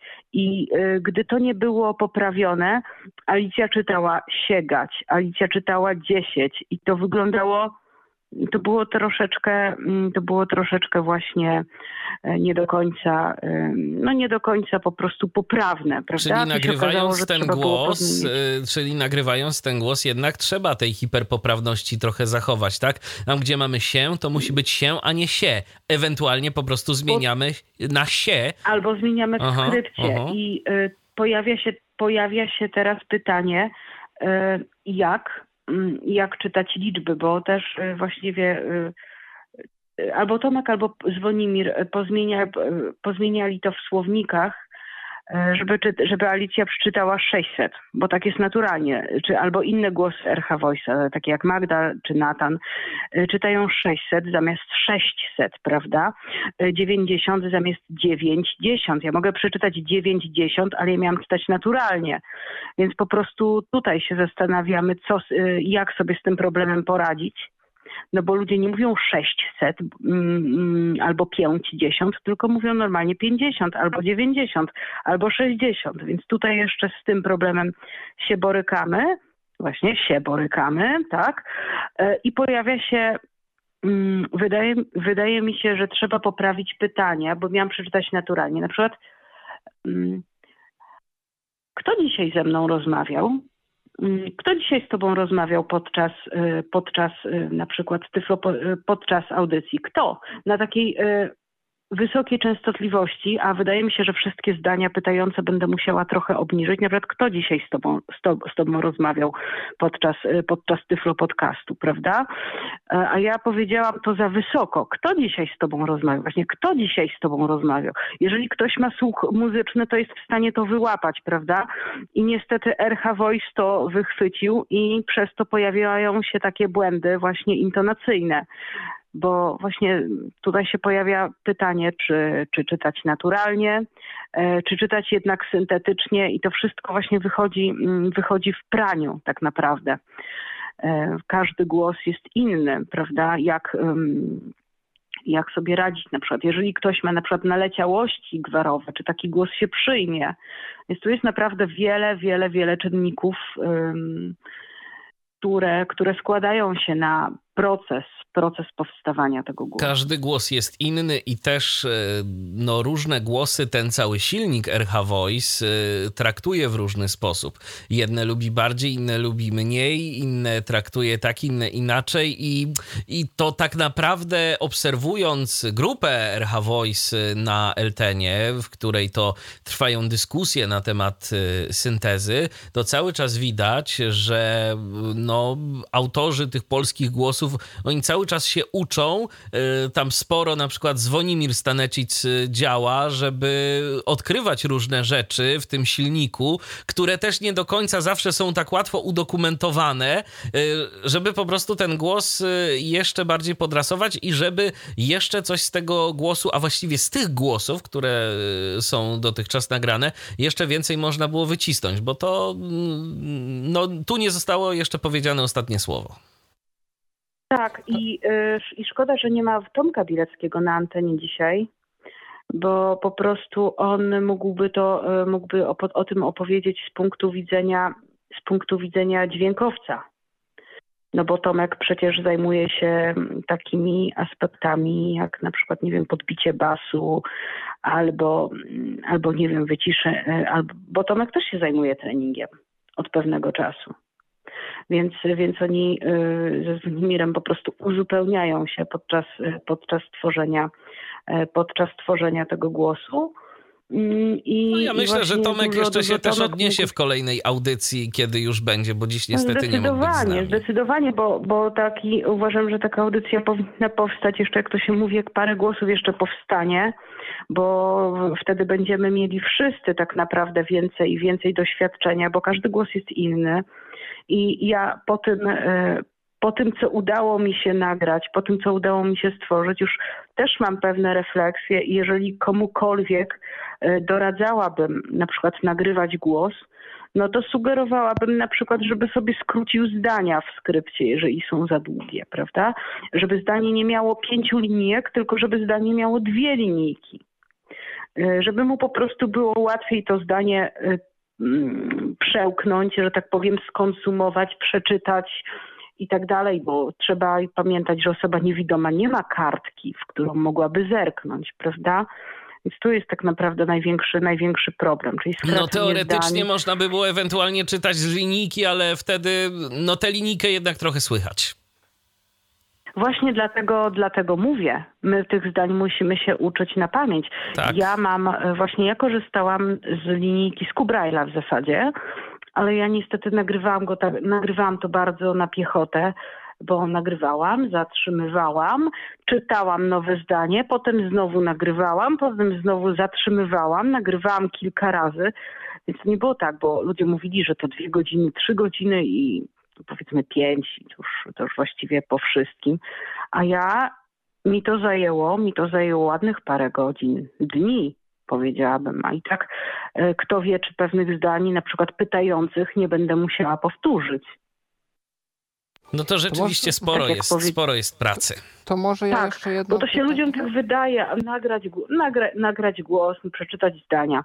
I często jest tak na przykład, że osoby, które, które mają pewne problemy z dykcją, yy, zabierają się właśnie też za, za nagrywanie głosu, no i pewne rzeczy wychodzą. RH Voice y, nie wybacza różnych, y, różnych błędów intonacyjnych, dykcyjnych, no i po prostu, jeżeli ktoś to robi powiedzmy dla eksperymentu, no to fajnie, ale jeżeli e, na przykład gorzej, jeżeli ktoś na przykład poświęci swój cenny czas, bo to jest cenny czas, nagra y, kilkaset albo kilkadziesiąt próbek, a tu się okazuje, że po prostu mm, wychodzi, wychodzą te problemy z dykcją, prawda? Syntezatory muszą być, y, syntezatory muszą być, przynajmniej w mojej opinii tak jest, muszą być wyznacznikami.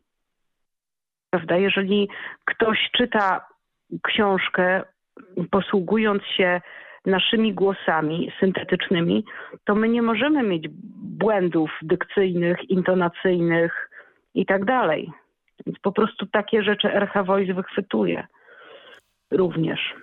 To się I to nie jest wszystko to, że ja zgadza. chcę kogokolwiek i to nie jest to, że ja chcę kogokolwiek do czegokolwiek zniechęcać, tylko po prostu no po prostu tak jest. RH Voice wychwytuje takie rzeczy. Jeżeli ktoś chciałby, yy, chciałby na przykład sobie nagrać dla siebie, dla testowania, albo ktoś chciałby używać danego głosu z sympatii dla danej osoby, no to dlaczego nie? Ale mówimy o takim o takim szerszym em, kontekście. O znaczy, no tak naprawdę, publikacji. tak naprawdę nic nie stoi na przeszkodzie, żeby każdy, kto tylko chce, w tym momencie, bo są do tego narzędzia, są możliwości, każdy, kto tylko chce, y, stworzył taki głos, powiesił gdzieś na jakimś dowolnym serwerze Mm. i po prostu udostępnił go wszystkim. Ten głos może być tak naprawdę jakikolwiek. Natomiast też chodzi o to, żeby do tego oficjalnego repozytorium, z którego pobiera się głosy, no trafiały te głosy rzeczywiście jak najlepiej wytrenowane jak najlepiej przygotowane.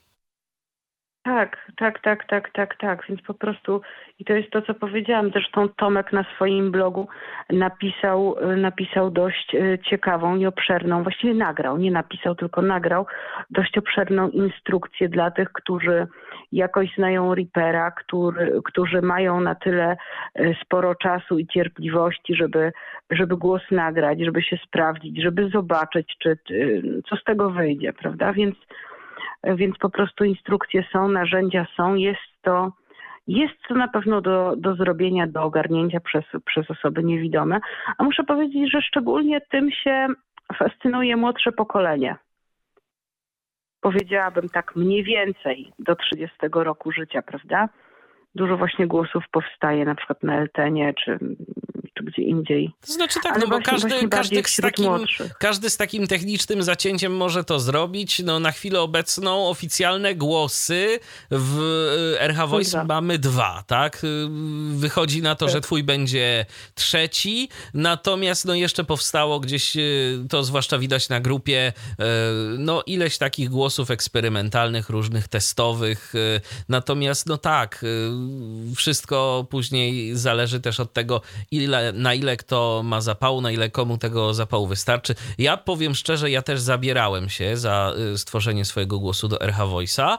Y, Zabierałem się, y, usiadłem i na chwilę obecną jeszcze tego nie zrobiłem, bo najzwyczajniej w świecie nie starczyło mi cierpliwości. Nagrałem ileś materiału, ale gdzieś tam później w międzyczasie coś z tym materiałem mi się stało, a z racji tego, że jednak mam też dużo innych zajęć, to po prostu jakoś nie mogę tego skończyć. Może kiedyś y, zobaczymy, y, bo sam jestem ciekaw, co mi z tego wyjdzie.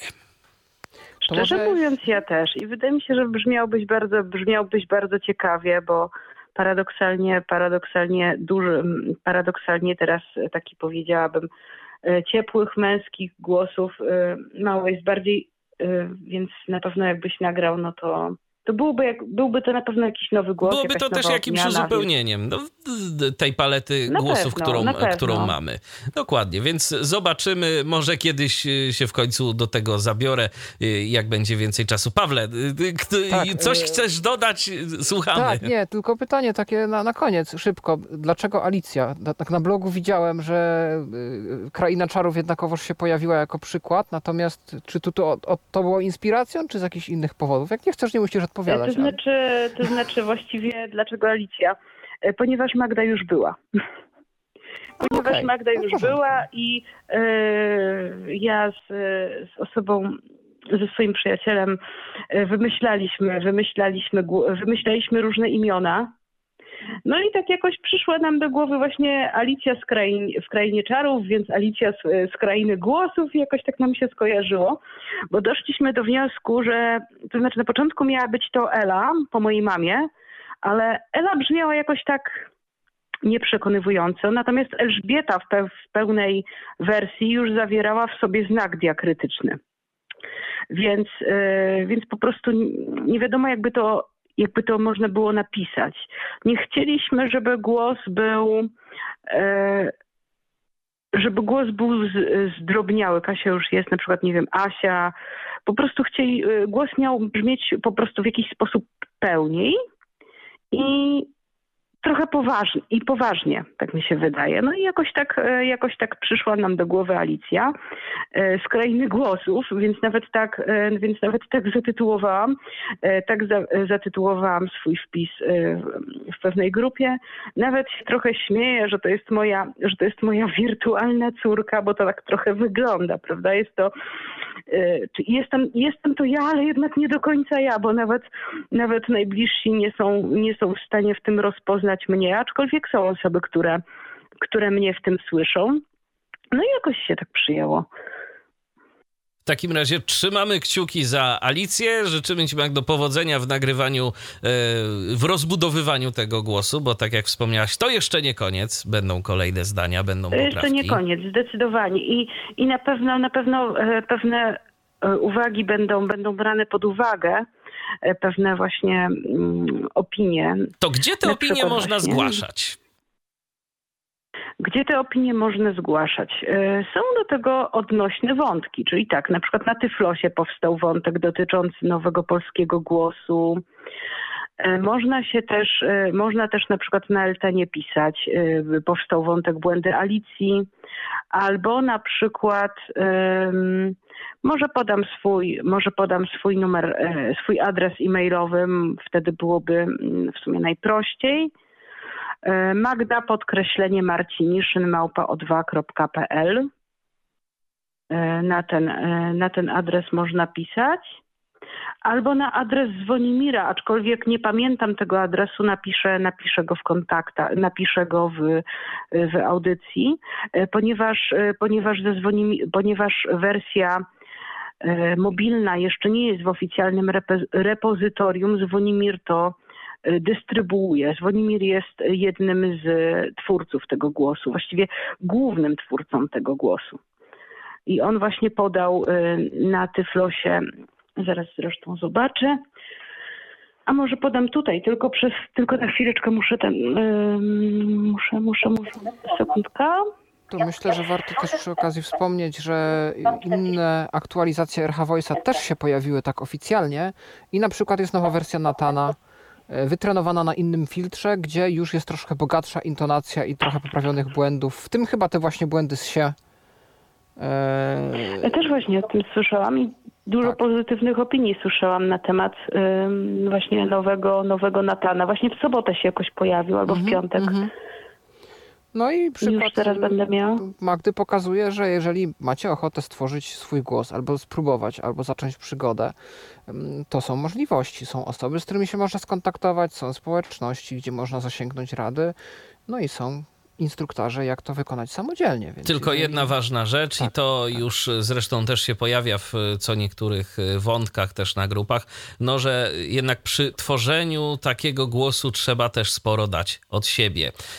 Że to nie jest tak, tak że to nie jest tak, że w zasadzie no nagra się kilka zdań i teraz ktoś z tego wyczaruje głos. No tu w jakiś sposób trzeba się zaangażować, to jest wtedy spora szansa, że nawet jeżeli pewnych rzeczy technicznie wy sami sami nie będziecie w stanie zrobić, no to ktoś y, pomoże, ale też to zaangażowanie musi być. E, już znalazłam, już znalazłam adres do Zwonimira, który podał na Tyflosie, więc myślę, że nie pogniewa się, jak go tutaj podam. No to słuchamy. E, mm, Zwoni, Zwonimirek przez V, e, Zwonimirek 222 małpa Yandex .com, czyli zwonimirek222 pisane przez V małpa yandex.com. Yandex przez Y i przez X. Y, A, N, przez, D, E, I, X. Przez Y, y tak. Y, y A, N, D, E, X.com jeżeli już mamy być tacy tak e, dokładnie. Oczywiście mogę podać po prostu tutaj, mogę podać też w komentarzu, bo po prostu dla wygody, e, dla wygody może komuś byłoby łatwiej to e, wyłuskać tę informację czytając, czytając właśnie w komentarzu o, o głosie, prawda? Jasne. Dobrze, Magdo, to dziękujemy Ci bardzo w takim razie za telefon. Czy chciałabyś coś jeszcze dodać? Może, może po prostu tylko podsumujmy. Ja też bardzo dziękuję i w komentarzu, y, w komentarzu wrzucę te wszystkie informacje, gdzie można, gdzie można pobrać wersję testową. Ja jeżeli, nie wiem, czy to, czy to Michał, ty zrobisz, czy, je- y, czy ja mam to zrobić, y, bo ja mogę to zrobić, nie ma najmniejszego problemu. To znaczy, tak jak mówiłem, Tak. my to mamy w notatkach, więc ten link tak czy inaczej będzie, ale jeżeli będziesz chciała gdzieś tam dodać jeszcze jakieś bezpośrednie linki, na przykład do instalatorów, to nie ma najmniejszego problemu. Dobrze, dobrze. Mhm. To będziemy w takim układzie w kontakcie. A propos. Dobrze. To dzięki w takim razie za telefon i powodzenia. Dzięki. Dzięki, powodzenia, do Dzięki. usłyszenia. Powodzenia, dziękuję. Do dobranoc. usłyszenia. Dobranoc. A my mamy kolejny telefon, wyobraźcie sobie. Odbieramy kolejne połączenie. Ktoś do nas dzwoni. A kto do nas dzwoni, kogo witamy po drugiej stronie? Dzień dobry, e, świętnicki Arkadiusz z tej strony. Cześć, Arku. E, Król, król świętnicki, że tak powiem, bo sobie, prawda, mam koronawirusa, bo to, to już wyszło z mody trochę, to tak wrócimy. No to zdrowia, Eee. zdrowia. Ja parę tygodni temu miałem, także to absolutnie z mody nie wyszło. To cały czas jest. No niestety. No tam było coś podobne nawet z dostępnymi testami, właśnie tak się zastanawiałem, gdzie takie dostępne testy można dostać, W bo W Stanach. Stanach. Ja, ale to, to nie u nas w takim razie. A tutaj Magda dzwoniła, mnie tak zainspirowała, żeby zadzwonić. Właśnie zastanawia mnie, co, jak Archavois zareagowałby na taki eksperyment, gdyby zrobić syntezator, który faktycznie y, korzysta z pewnej starej, nieistniejącej już w języku polskim zasady, według której y, H i CH wymawia się inaczej, w sensie H wymawia się gardłowo, a CH mówimy normalnie, tak jak teraz mówi się H i zastanawiam się, czy H i H. Takie byłby... ukraińskie trochę. Herbata Tak. na przykład. Tak, tak, tak, właśnie o to chodzi i czy, czy silnik byłby w stanie to przetworzyć. To by było, to by było ciekawe, Ciekawe. do No, sprawdzenia. interesująca Jeżeli by się dało, to fajnie by było to zrobić i fajnie by było nawet wymyślić e, jakiś sposób na to, żeby e, Z i RZ jakoś od siebie odróżnić i żeby U i U jakoś od siebie odróżnić, e, bo wtedy byśmy dostali syntezę ortograficzną. Wtedy byśmy dostali syntezę, która daje nam taką władzę nad tekstem, jaką daje nam monitor brajlowski, czyli coś, czego do tej pory w języku polskim nie mamy, a Chwila, czasem... chwila. Co? Coś takiego, właśnie o coś takiego mi chodziło, żeby temu by to właśnie miało służyć, tylko jak to zrobić? No jest to temat do przemyślenia w takim razie, ale temat Ja ciekawy. Powiem audycję o, o tym, o tym RHWoisie, bo to technicznie jest dość ciekawe. Ja trochę od wewnątrz tym siedziałem, zajmowałem się, bo e, ktoś swoją drogą stworzył chyba port na Maca RHWoisa, ale no e, jest to tylko biblioteka dynamiczna, czyli to nie jest jako syntezator do tego, do, do voiceovera, ale, ale jest biblioteka dynamiczna, także jakby ktoś umiał napisać syntezator do voiceovera, no to bym mógł, tak swoją drogą. No ale trochę siedziałem właśnie w tym i to, to nie, niezmiernie ciekawie ten, ten syntezator działa. E, a ja dzwonię właśnie też z aplikacją na Maca, która wyszła jakieś dwa tygodnie temu. Aplikacja się nazywa RCMD i to jest programik taki malutki, który służy do tego, że klawisz prawy, kom, prawy komand zyskuje supermoce, że tak powiem. Prawy, prawy komand plus y, dowolna litera przejdzie nam do aplikacji, która się na tę literę zaczyna od razu uruchomionej, a jeżeli nie ma takiej aplikacji, to się uruchomi. E, A jak są dwie na tę samą też- literę?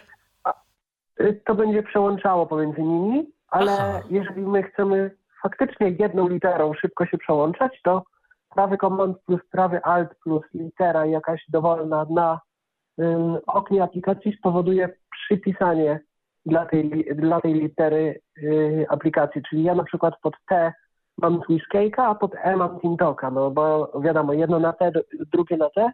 Gdybym miał y, to domyślnie to wówczas komand prawy plus T by przerzucało mnie pomiędzy Tintokiem a Twiscake'iem, więc Tintoka przestawiłem na e, prawy komand plus, praw, y, pru, y, plus E. To się robi właśnie, właśnie w taki sposób. To ja swoją przypominam- naturę To ja przypominam Mhm. też, że keyboard commander voiceoverowy potrafi to również robić. tylko no, z prawym option, a nie z prawym komendem i tam trzeba uważać lub z lewym zresztą, bo tam sobie wybieramy czy prawy, czy lewy, czy oba. I jeżeli wybierzemy ten sam option, który korzystamy, do, z którego korzystamy do wpisywania polskich znaków, no to tam musimy zadbać o to, żeby wtedy nie używać liter, których używamy do Ale polskich znaków. Keyboard Commander jest w stanie przerzucać pomiędzy aplikacjami otwartymi? Ciekawe, Ej, bo... Nie jest, w stanie nie jest w stanie mieć kilka aplikacji na tę samą literę, ale jeżeli ustawimy aplikację na daną literę, powiedzmy, nie wiem, F to Finder, no nie, to, to, to zły przykład, ale powiedzmy, nie wiem, u mnie powiedzmy V to są wiadomości, no to option V otworzy wiadomości, jeżeli są wiadomości zamknięte, option V przejdzie do wiadomości, jeżeli wiadomości są e, otwarte. I też tak Aha, samo no możemy to- sobie przypisywać skróty voiceovera, czyli na przykład skrót typu przejdź do następnego nagłówka. Y, Możemy sobie przypisywać komendy typu wykonaj skrypt i w taki sposób możemy na przykład zrobić sobie skrypt do godziny, to, to jest coś, co już na, na szczęście dostajemy w macOSie 13, ale na przykład skrypt do jakiegoś użycia procesora sobie na przykład też ludzie stworzyli. Y, i takie rzeczy możemy robić właśnie za pomocą y, Tak, to z tego, z tego sobie właśnie zdaję sprawę, ale ten RCMD właśnie jest, jest, jest przydatnym programem, on tam jakoś się integruje z Hammer Spoonem chyba jest, że można było pomiędzy oknami konkretnej aplikacji, bo deweloper y, postanowił tę aplikację tak napisać, żeby mogła być ona w App Store i dlatego nie ma przełączania pomiędzy oknami poszczególnych aplikacji, ale jest to niezwykle fajne, bo, bo to się dynamicznie przypisuje. Jak, jak jakaś nowa aplikacja mi się pojawi, to od razu ma, że nie wiem, uruchamiam Discorda i wiem od razu, że prawy komand plus D to będzie ten Discord i, i, i, i naprawdę fajna aplikacja, ona chyba kosztuje tam 17,99, ale bardzo, bardzo ułatwia życie. Swoją drogą co do macOSa 13 to w becie jest pewien bardzo frustrujący błąd, który sprawia, że nie działają wszystkie funkcje związane z dynamiczną zmianą wysokości mowy, czyli e, zmiana tonu przy, wiel- e, przy wielkiej literze, przy usuwaniu i tak dalej. Mam nadzieję, że ten błąd nie trafi do wersji stabilnej, bo, bo jest bardzo, bardzo, bardzo ciężko mm, będzie go opanować. E, I co jeszcze? I jeszcze a propos macOSa, to w najnowszej, wer- e, nie wiem czy w najnowszej becie, czy w czwartej, ale doszła możliwość e, dźwiękowego informowania o wcięciach, ale ten dźwięk jest... Tak, Tak. mówiliśmy o tym chyba Aha, zeszłej audycji, to to- o tym, że dźwięk jest bardzo długim pianinem y, i dopiero jak ta nuta wybrzmi, a zanim ona wybrzmi, to trochę potrwa, y, nam się synteza mowy odezwie i przeczyta, co nam przeczytać. No, czyli, czyli jest to praktycznie nieużywalne w tym momencie. No, nie, no daleko temu do używalności. Jednak, jednak y, co tam, wiem, że ludzie korzystają z tego Indent Beep chyba to się Indent nazywa. Beeper, Indent Beeper, piękna rzecz. Ja używam, ja sobie chwalę. A to- to- Okej, y, ten, ten skrypt w Hammer Spoonie jest, tak? Tak, Który powstał, zdaje się, to chyba w tym samym czasie, co powstała ta moja wtyczka do DSR-a, do, do tego samego chyba. Jakoś tak, tak, jest coś takiego, no. Też słyszałem, że to dobrze działa. Trochę boję Hammer Spoona instalować, bo on podobno obciąża trochę system przy Xcode, tak słyszałem. I to mnie troszkę martwi. No, ale, ale chwalę sobie tę funkcję w VoiceOverze, która mówi e, poziom wcięć, bo to też jest przydatne. Ja używam, ja też właśnie takim technicznym użytkownikom polecam, co ich może zainteresować, to jest dodatek do Hammer Spoona y, zapoczątkowany troszkę przeze mnie, y, rozwinięty potem dalej przez mojego znajomego, y, Triggered, Triggered to się bodajże nazywa teraz. Y, Idea jest bardzo prosta. y, Na każdy event, y, a właściwie nawet na typy eventów mamy y, wzorce nazw plików, czyli możemy sobie ustalić, ustawić plik typu y, battery.100. y, i teraz cokolwiek i to oznacza 100% baterii.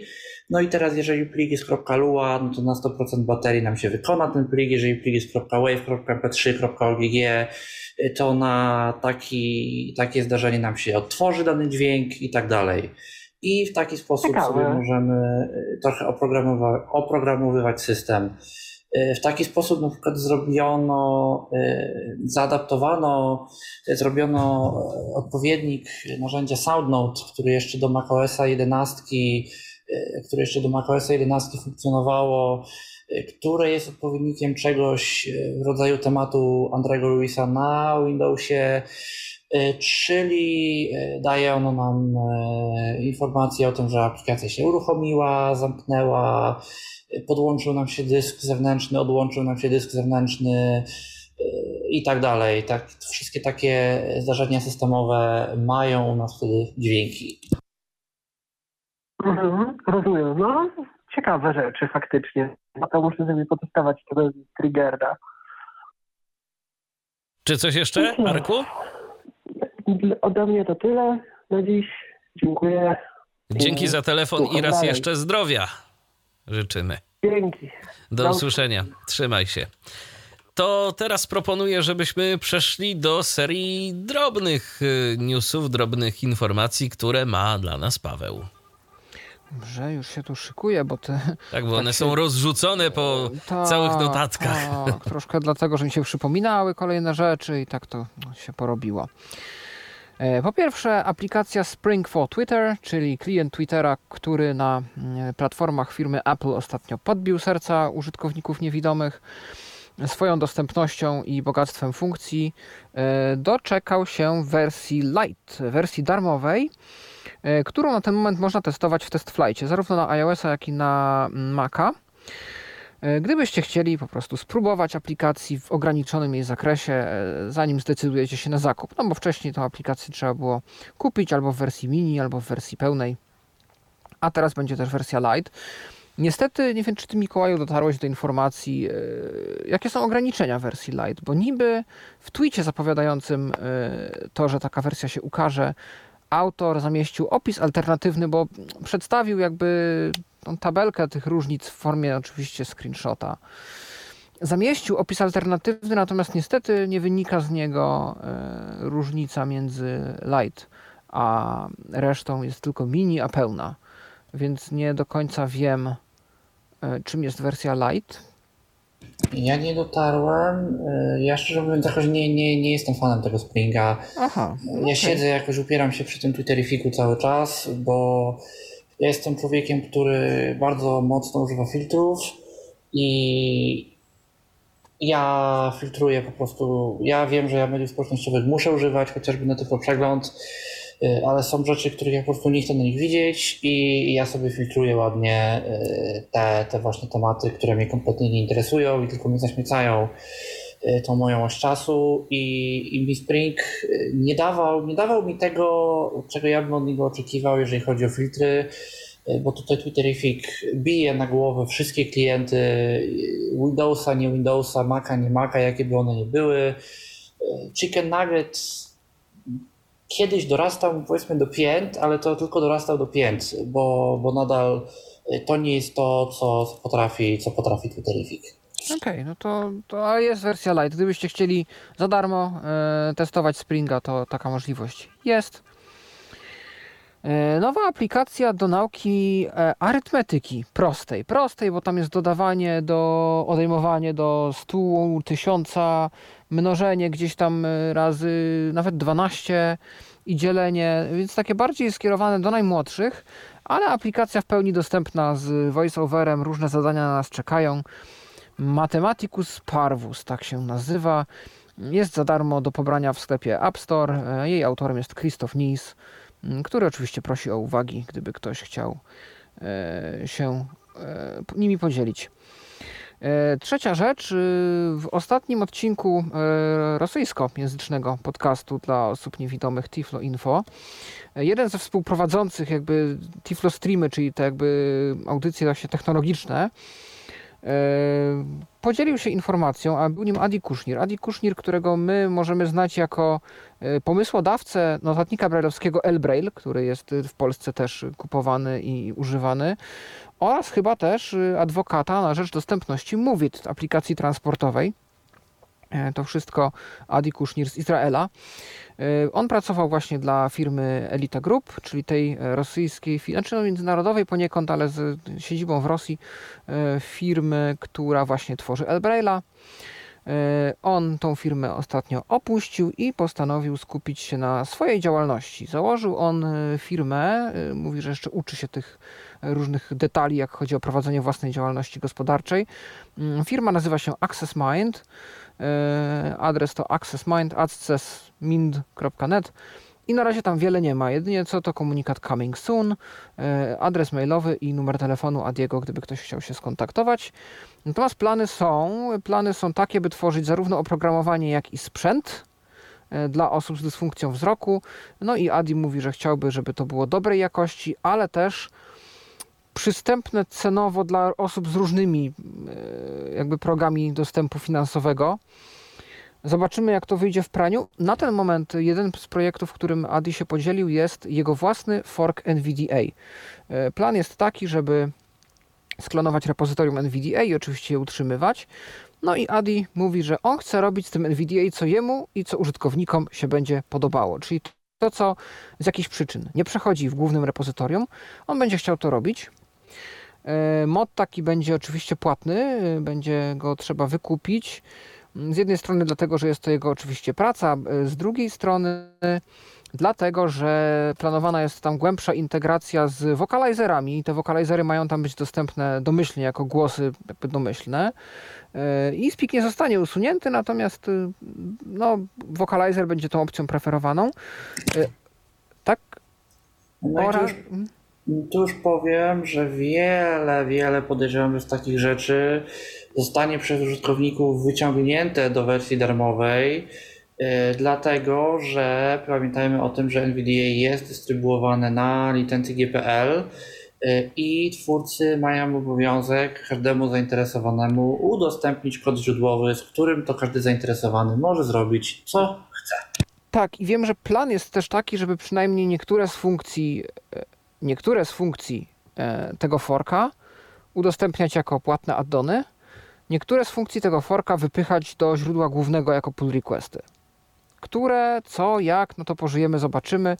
A wiadomo moment... chociaż mhm. o jakichś takich y, podstawowych y, rzeczach, które mają w tym y, forku NVDA się znaleźć? Czy to na razie jest, no... Hmm, tak jak wspominałem Vocalizer, tak Aha. tak jak jeszcze nie wspominałem OCR, Adi powiedział pewnej znanej firmy, E, mówimy tu pewnie o komercyjnym OCR-ze. Nie wiem, czy chodzi o ABI. Czyżby właśnie, no to jako Też pierwsze myślałem. przychodzi na tak, myśl. Dobrze, albo ABI, albo OmniPage, bo mhm. to są te takie dwa główne no tak, tak. silniki. Mhm.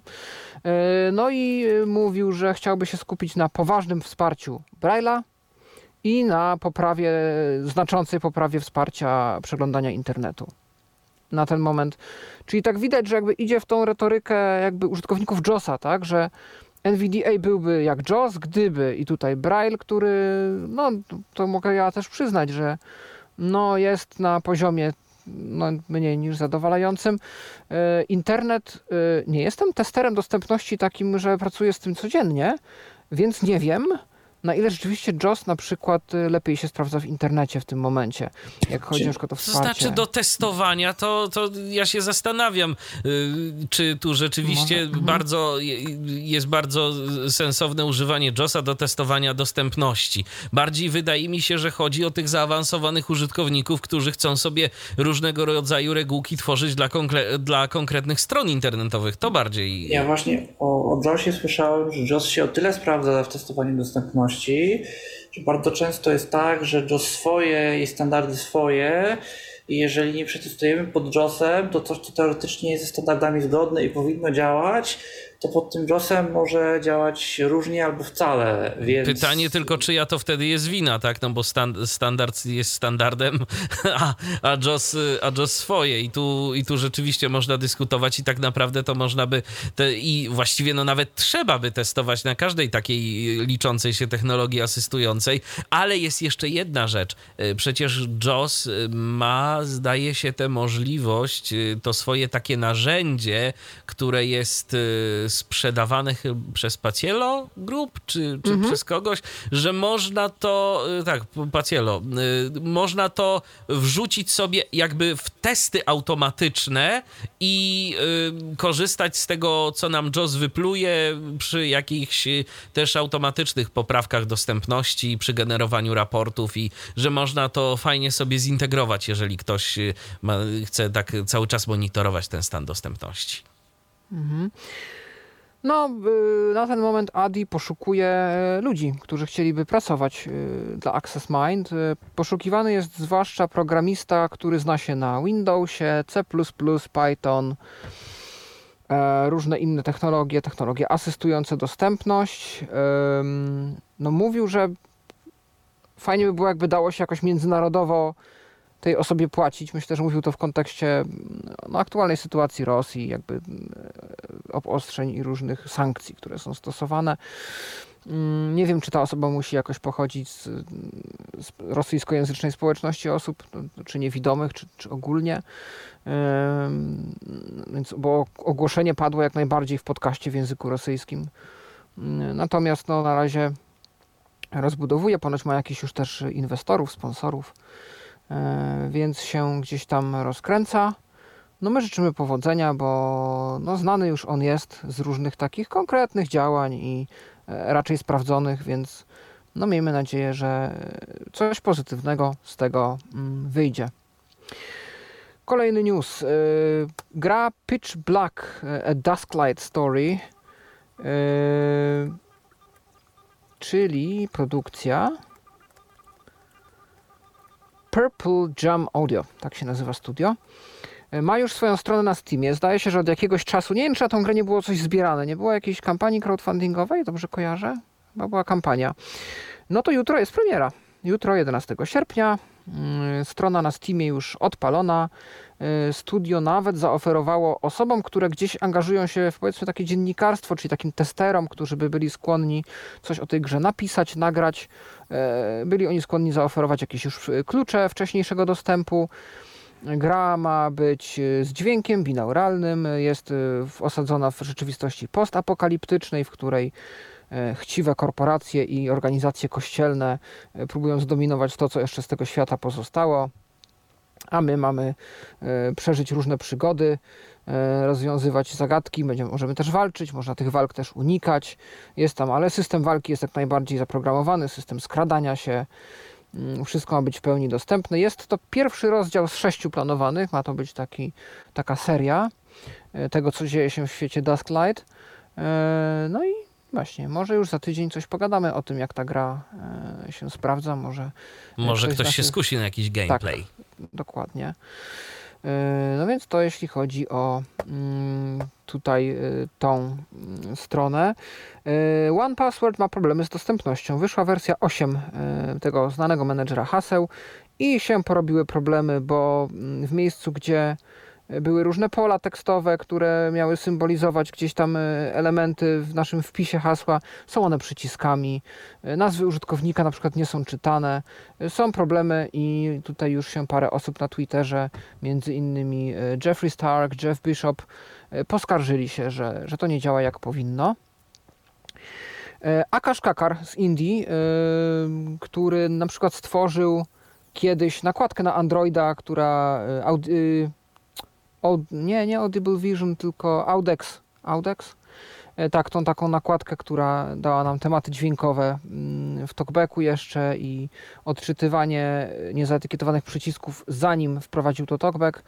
E, stworzył repozytorium na GitHubie, gdzie będą się znajdowały jego skrypty do Grease Monkey lub Tamper Monkey czyli takie skrypty dla menedżera skryptów, które pozwalają na modyfikację tego, jak wygląda, jak nam się renderuje strona internetowa konkretnych serwisów.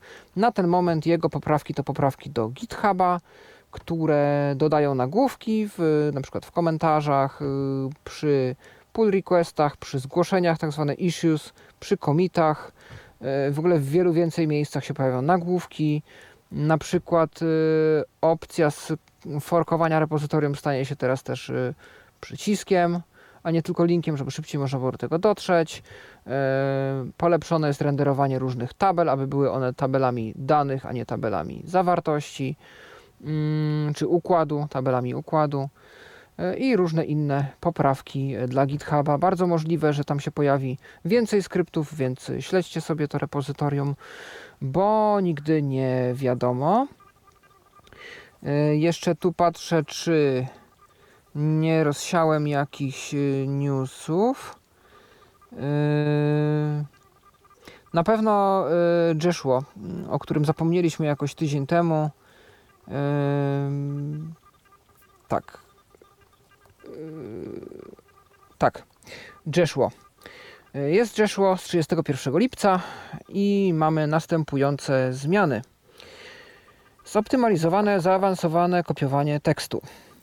Zoptymalizowana praca z fokusem. Usunięto problem nieprawidłowego odczytu niektórych elementów dodano tryb blokowania niechcianego dotyku. Nie wiem, czy tu chodzi o sytuację, jak mamy telefon w kieszeni, czy o co chodzi. Wypadałoby tu jakieś wyjaśnienie mieć. Może już testowaliście to, możecie znać. A, po jego aktywacji stuknięcia i gesty są czasowo blokowane. No ja rozumiem, że to na przykład może być fajne, jak yy, nie wiem, oglądamy coś na YouTubie i nie chcemy, żeby przez przypadek czegoś sobie podotykać albo poklikać, co mi się już zdarzyło. No to, był, to fajna opcja. To ja czekałem na to, że coś takiego wyjdzie. Y, zakończona adaptacja do metody wprowadzania firmy Samsung. No to super. To y, użytkownicy Samsunga będą się cieszyć. Pobieranie dodatkowych zasobów obsługuje teraz dodawanie komentarzy, a to jest fajne, zwłaszcza jak dużo się tworzy różnych tematów dźwiękowych, dodatków itd. Ułatwiaczy, no to fajnie, żeby ktoś się skomentował, zwłaszcza, że tam jest taki trochę nieporządek i tam są wymieszane jakieś arabskie wtyczki, chińskie, z Indii, rosyjskie i tak naprawdę ciężko odsiać to, co nam jest potrzebne od tego, co jest potrzebne innym społecznościom. Może komentarze jakoś pomogą to usystematyzować albo wyrazić jakąś opinię o czymś, co jest bardziej egzotyczne. Naprawiono błąd, w którym podczas dodawania powiadomień do czarnej listy wystąpiła niechciana zmiana okna, która nie była poprawnie zgłaszana. No to tutaj jakiś widocznie błąd, który część użytkowników odnotowywała. Naprawiono błąd, w którym niestandardowe symbole nie były odczytywane w trybie przewijania słów, czyli pewnie nawigacji po słowach. Yy, no i tutaj najważniejsza nowość, to nie jest nowość taka per se, ale taka zapowiedź, iż y, na grupie telegramowej Jeshua pojawiła się wreszcie osoba, która y, zna płynnie zarówno język angielski, jak i język chiński, e, a także jest zarówno na Telegramie, jak i na Kuku. Zdaje się, że autor, y, czyli pan Lee, ma utrudniony dostęp w tym momencie do Telegrama i nie zawsze jest dostępny, a też problem był taki, że nawet jak próbowaliśmy dyskutować z nim w języku czy polskim, czy angielskim przez translator, część komunikatów dotarła, część nie. Natomiast teraz, przez to, że jest osoba już, y, która oficjalnie współpracuje i obydwa języki zna płynnie, e, to jest szansa i zdaje się, że już pierwsze jakieś kroki są podejmowane, że te różne błędy, te różne niezrozumiałe kwestie, które od lat się gdzieś e, napiętrzały, z uwagi na, no właśnie, barierę językową, będą teraz na bieżąco wyjaśniane i rozwiązywane i jest szansa, że e, ten screen reader się będzie rozwijał jakoś bardziej pod kątem też użytkowników tutaj na zachodzie. Mm, miejmy nadzieję, że tak będzie. Życzymy powodzenia, no i będziemy czekać na następne wersje Jeshua. No to teraz czas na garść informacji yy, różnych, drobnych od Mikołaja. Tak, no właśnie tutaj. Hmm. O właśnie tutaj. A więc tak, do, dochodzą do mnie wiadomości z różnych źródeł i to już od kilku osób to słyszałem, że są problemy od instalacji przez używanie na Windowsie 11, jeżeli nie mamy monitora podłączonego do komputera i to są dziwne problemy i to zawsze przypominam, że problemy z monitorem się pojawiają w najmniej oczekiwanym momencie i bardzo trudno nam się zorientować, że to jest problem z monitorem. Od najprostszy przykład w oknie jednym z instalacji Windows 11 mamy taki piękny ekran, w którym mamy ustawić sobie opcję prywatności i tam mamy komunikat, że e, przejedź przez te wszystkie opcje za pomocą klawisza Tab i pojawi się przycisk kontynuuj. No tylko, że jeżeli nie mamy ekranu, ten przycisk kontynuuj się nie pojawi. I my się możemy zastanawiać, co my robimy źle, co jest nie tak, dlaczego ten przycisk się nie zamienia w kontynuuj. No, musimy podłączyć monitor, więc o tym warto pamiętać, że dziwne rzeczy będą nas spotykać, jeżeli nie będziemy go mieć. E, jest na to jednak rozwiązanie, są do kupienia takie wtyczki, e, to się headless dongle nazywa, e, nie wiem jaka jest polska nazwa, jeżeli w ogóle jest takiego urządzenia. One nie mniej, nie więcej emulują, udają dla komputera, że są monitorem. Są one wpinane normalnie w port HDMI, tam gdzie wpinamy normalnie do komputera monitor i systemowi Windows się wydaje, że my monitor mamy podłączony, a my go tak naprawdę nie mamy. No i jeżeli używamy czy to komputera stacjonarnego, y, czy to laptopa, y, ale lubimy go używać na przykład z zamkniętą klapą y, i z jakąś klawiaturą bezprzewodową, no to warto się w takie urządzenie zaopatrzyć. Warto mieć je podłączone, bo jeżeli tego nie będziemy robić, to się w różnych dziwnych momentach może to dla nas źle skończyć. Mm, pojawił się odchudzony instalator JOSa, a właściwie skrypt y, do instalacji JOSa, y, który nie instaluje jakichś niepotrzebnych komponentów, instaluje tylko to, co jest JOSowi faktycznie potrzebne i on nie wymaga restartu JOSa. Nie wiem w sumie, co on pomija. To jest bardzo dobre pytanie. Jak ja próbowałem sobie patrzeć na ten skrypt, to na przykład domyślnie nie instaluje syntez, on domyślnie nie instaluje chyba jakichś tam sterowników do monitorów brailleowskich, OCR-a. On po prostu instaluje to, co jest najważniejsze, żeby ten JAWS był w stanie działać. E, nowości się pojawiły w Swisscake'u.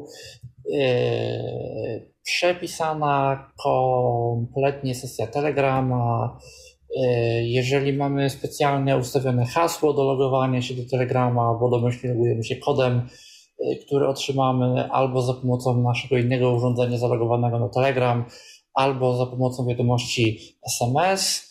E, no ale jeżeli sobie ustalimy do tego jeszcze hasło, to od teraz to hasło będzie już wspierane, będziemy mogli je wpisać. Wsparcie dla blokowania oraz odblokowywania użytkowników, E, oraz e, poprawiono błąd, w którym aplikacja się zawieszała na czas pobierania starszych tweetów, jeżeli sobie taką funkcję wywołaliśmy. E, pojawiły się nowe bety iOS-a, macOS-a.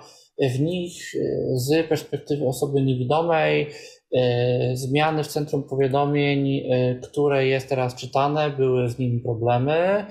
E, jakieś dziwne dzieje, rzeczy dzieją się z dźwiękami voice-over, które teraz są podobno słyszalne w mono, e, przynajmniej na iOSie. E, no i znowu, znowu zmiany w Eloquencie, jakiś inny algorytm tego tak zwanego resamplingu, czyli zamienianie syntezy działającej w jednej częstotliwości na inną.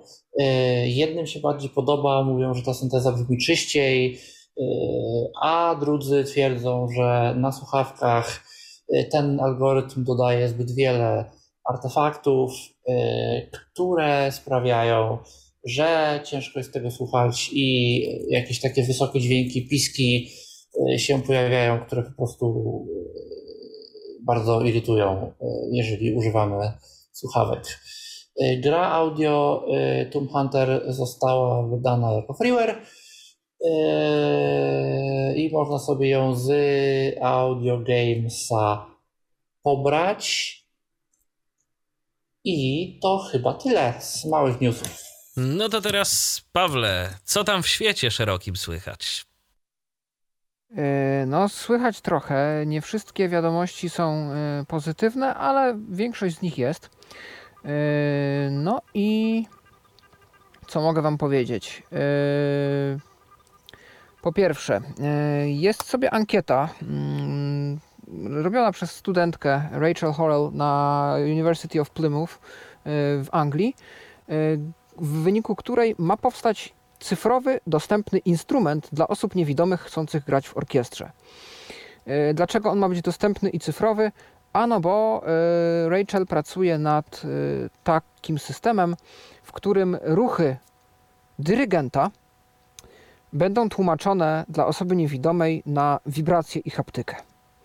No i w celu ustalenia oczywiście potrzeb, zebrania doświadczeń jest ankietka, możecie ją wypełnić i przyczynić się do tego, że takie urządzenia, przynajmniej jego jakaś tam jakaś koncepcja, bo oczywiście przy studenckich projektach to wiadomo, od, y, że tak powiem, pomysłu i ankiet do komercjalizacji, sprzedawania tego na rynku, to rzadko kiedy ta droga się kończy, ale fajnie, że ktoś o tym myśli i w ten sposób będzie można budować jakąś wiedzę.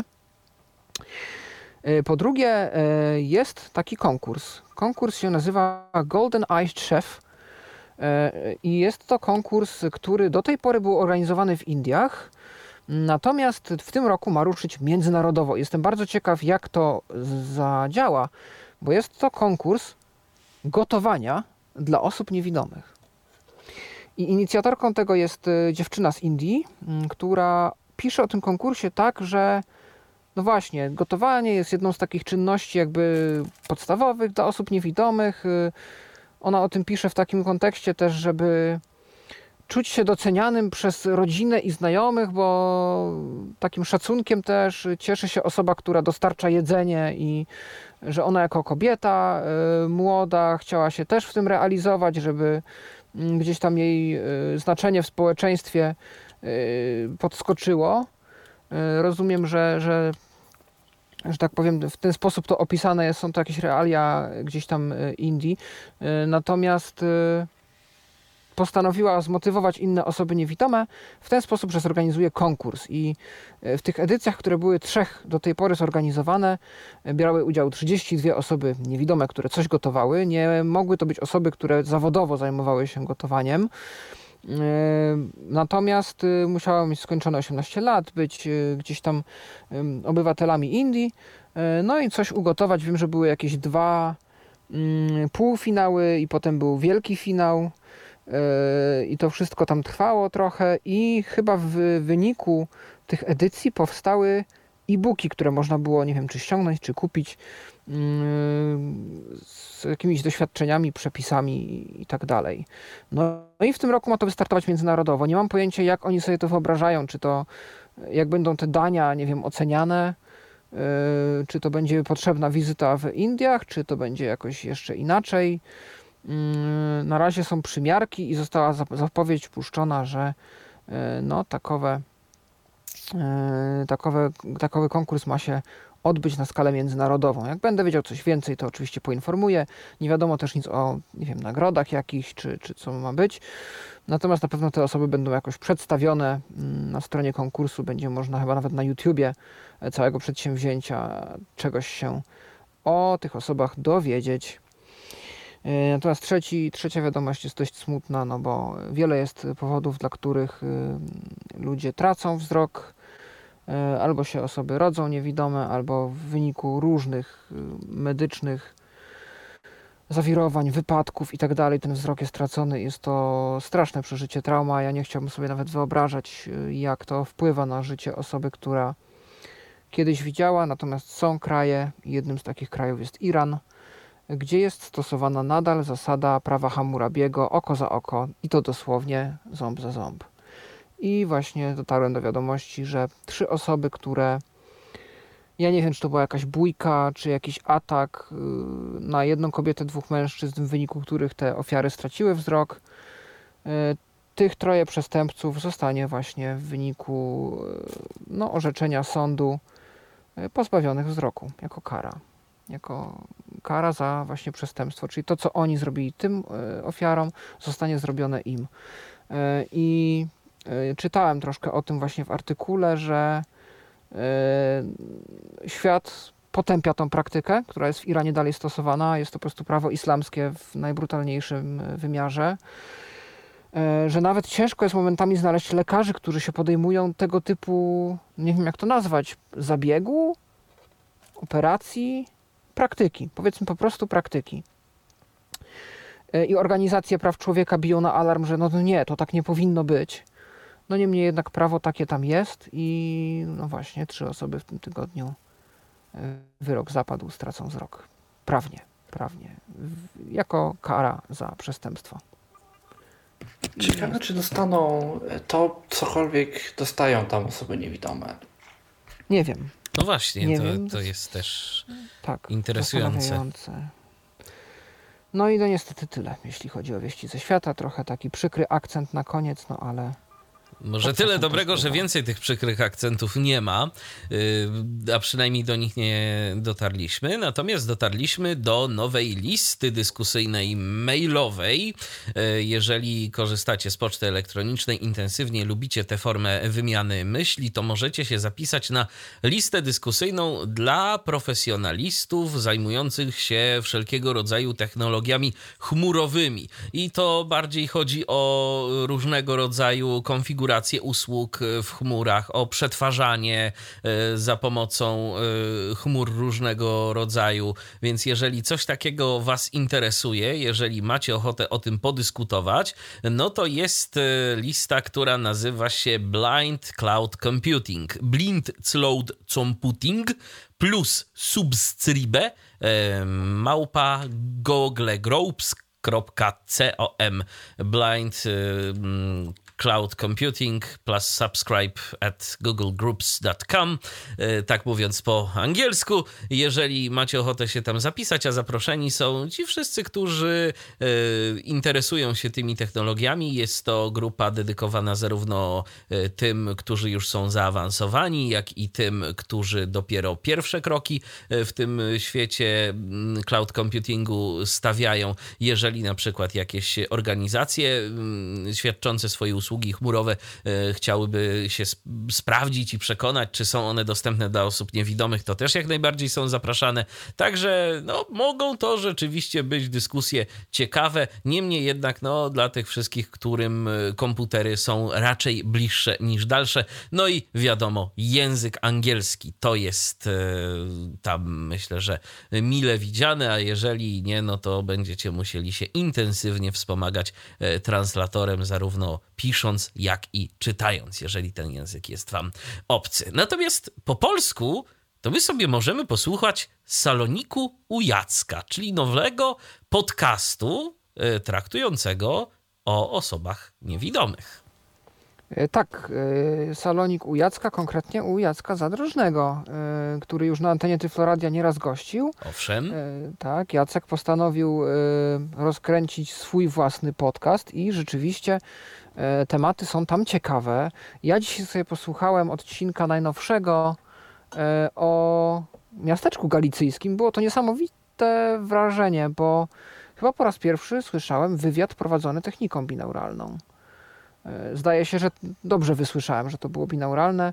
E, rozmowa była tam właśnie z panem koordynatorem dostępności w tymże skansenie mm, w mieście Nowy Sącz. I, I, było to ciekawe, a tematów jest więcej, bo jest temat na przykład map, jest temat wykrywaczy przeszkód. E, te odcinki są zazwyczaj po godzinę z hakiem i mają być tam różne tematy ważne dla środowiska: dostępność, technologie, ale dostępność w różnych wymiarach, tak jak na przykład właśnie kultura i sztuka, tak jak było teraz, ale też cyfrowa. Tak, więc e, podejrzewam, że no, na razie te tematy się dość mocno obracają wokół osób niewidomych, ale e, podejrzewam i znając spektrum zainteresowań Jacka, to nie będą dotyczyły tylko osób niewidomych. Prawdopodobnie.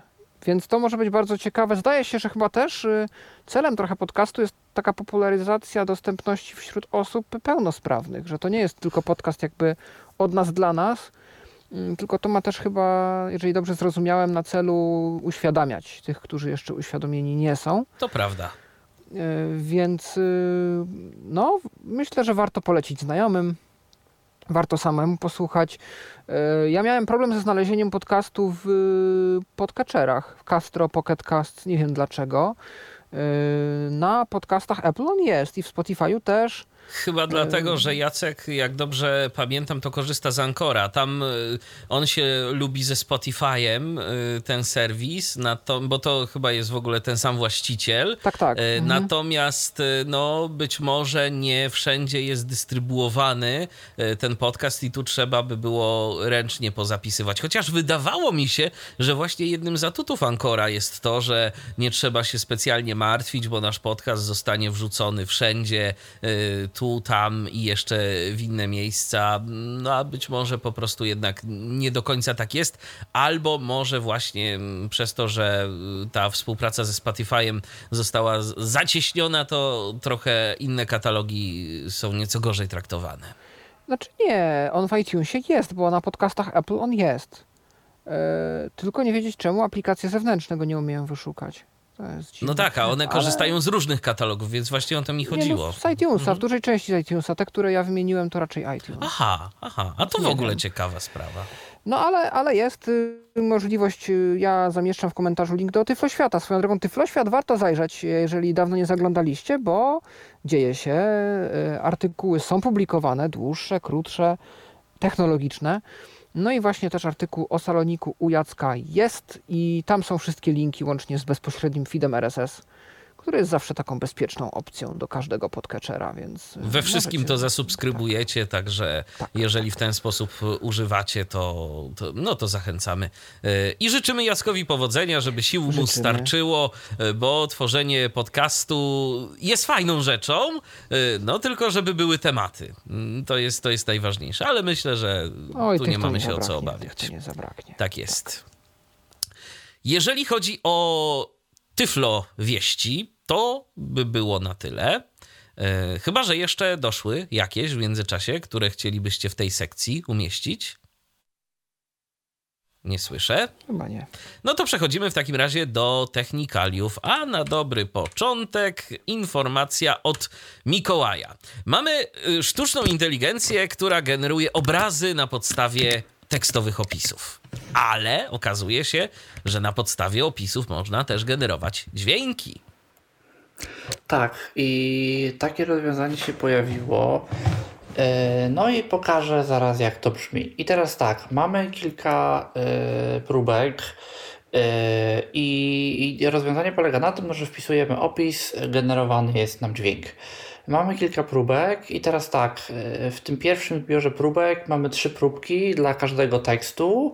E, próbkę faktycznego nagrania naturalnego, e, próbkę jakiegoś poprzedniego rozwiązania, które jakoś niby działało, ale robiło to dość średnio i próbkę obecnego tego rozwiązania, którego, które tam autorzy prezentują. No więc tak, pierwszy pierwszym tekstem jest ptaki i owady y, wydają z siebie dźwięki w ciągu dnia. I tak brzmi y, wersja y, oryginalna, powiedzmy, nagranie faktyczne w rzeczywistości wykonane.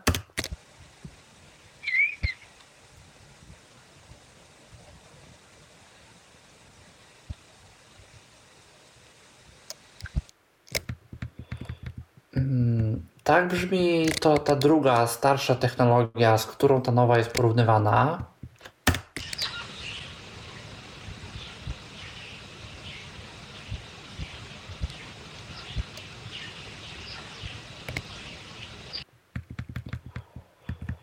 I tak brzmi ta nowa technologia.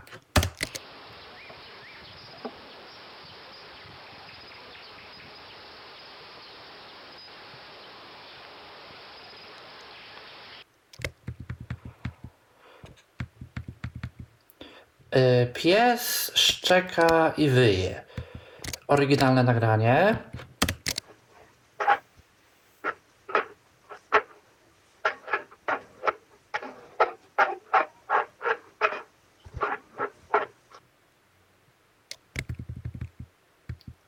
E, stara technologia.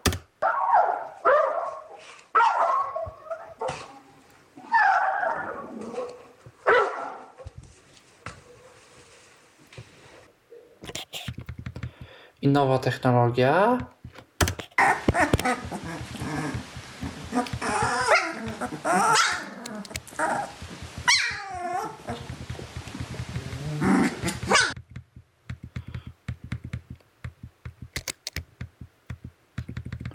Mm.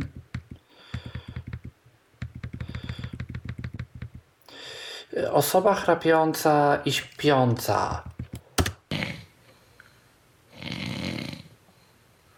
Oryginał. Stara technologia.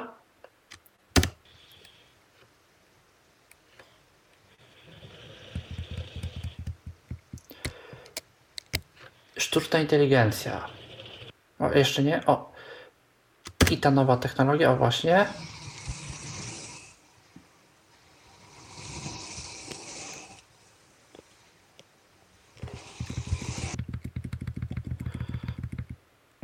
Właśnie, inne sample, y, ty, tym razem tylko przy y, tej nowej technologii. Mm. Ktoś gra na perkusji.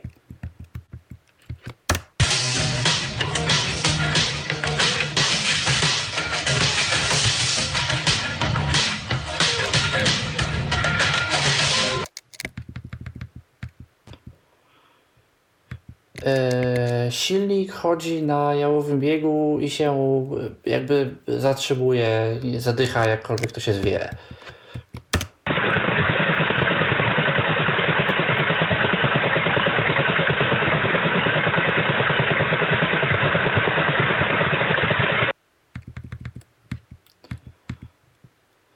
E, klakson pociągu przejeżdżającego przez przejazd kolejowy i, i dzwonki jakby tego, tego przejazdu.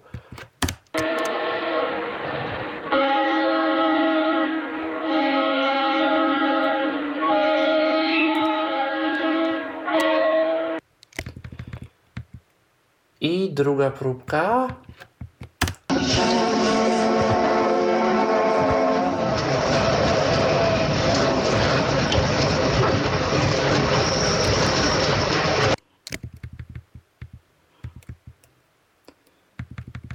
Tu jeszcze można puścić takiego ciekawego, bo tych... Jak dla mnie to, jeżeli chodzi o te, o te dźwięki, to chyba takim najwyraźniejszym był ten pies, chociaż on był taki trochę dziwny, ale pod względem e, takiego e, tego pasma przenoszenia, to najlepiej on był wygenerowany, No. ten dźwięk. A ta cała reszta jest strasznie taka obcięta. O, duże wybuchy.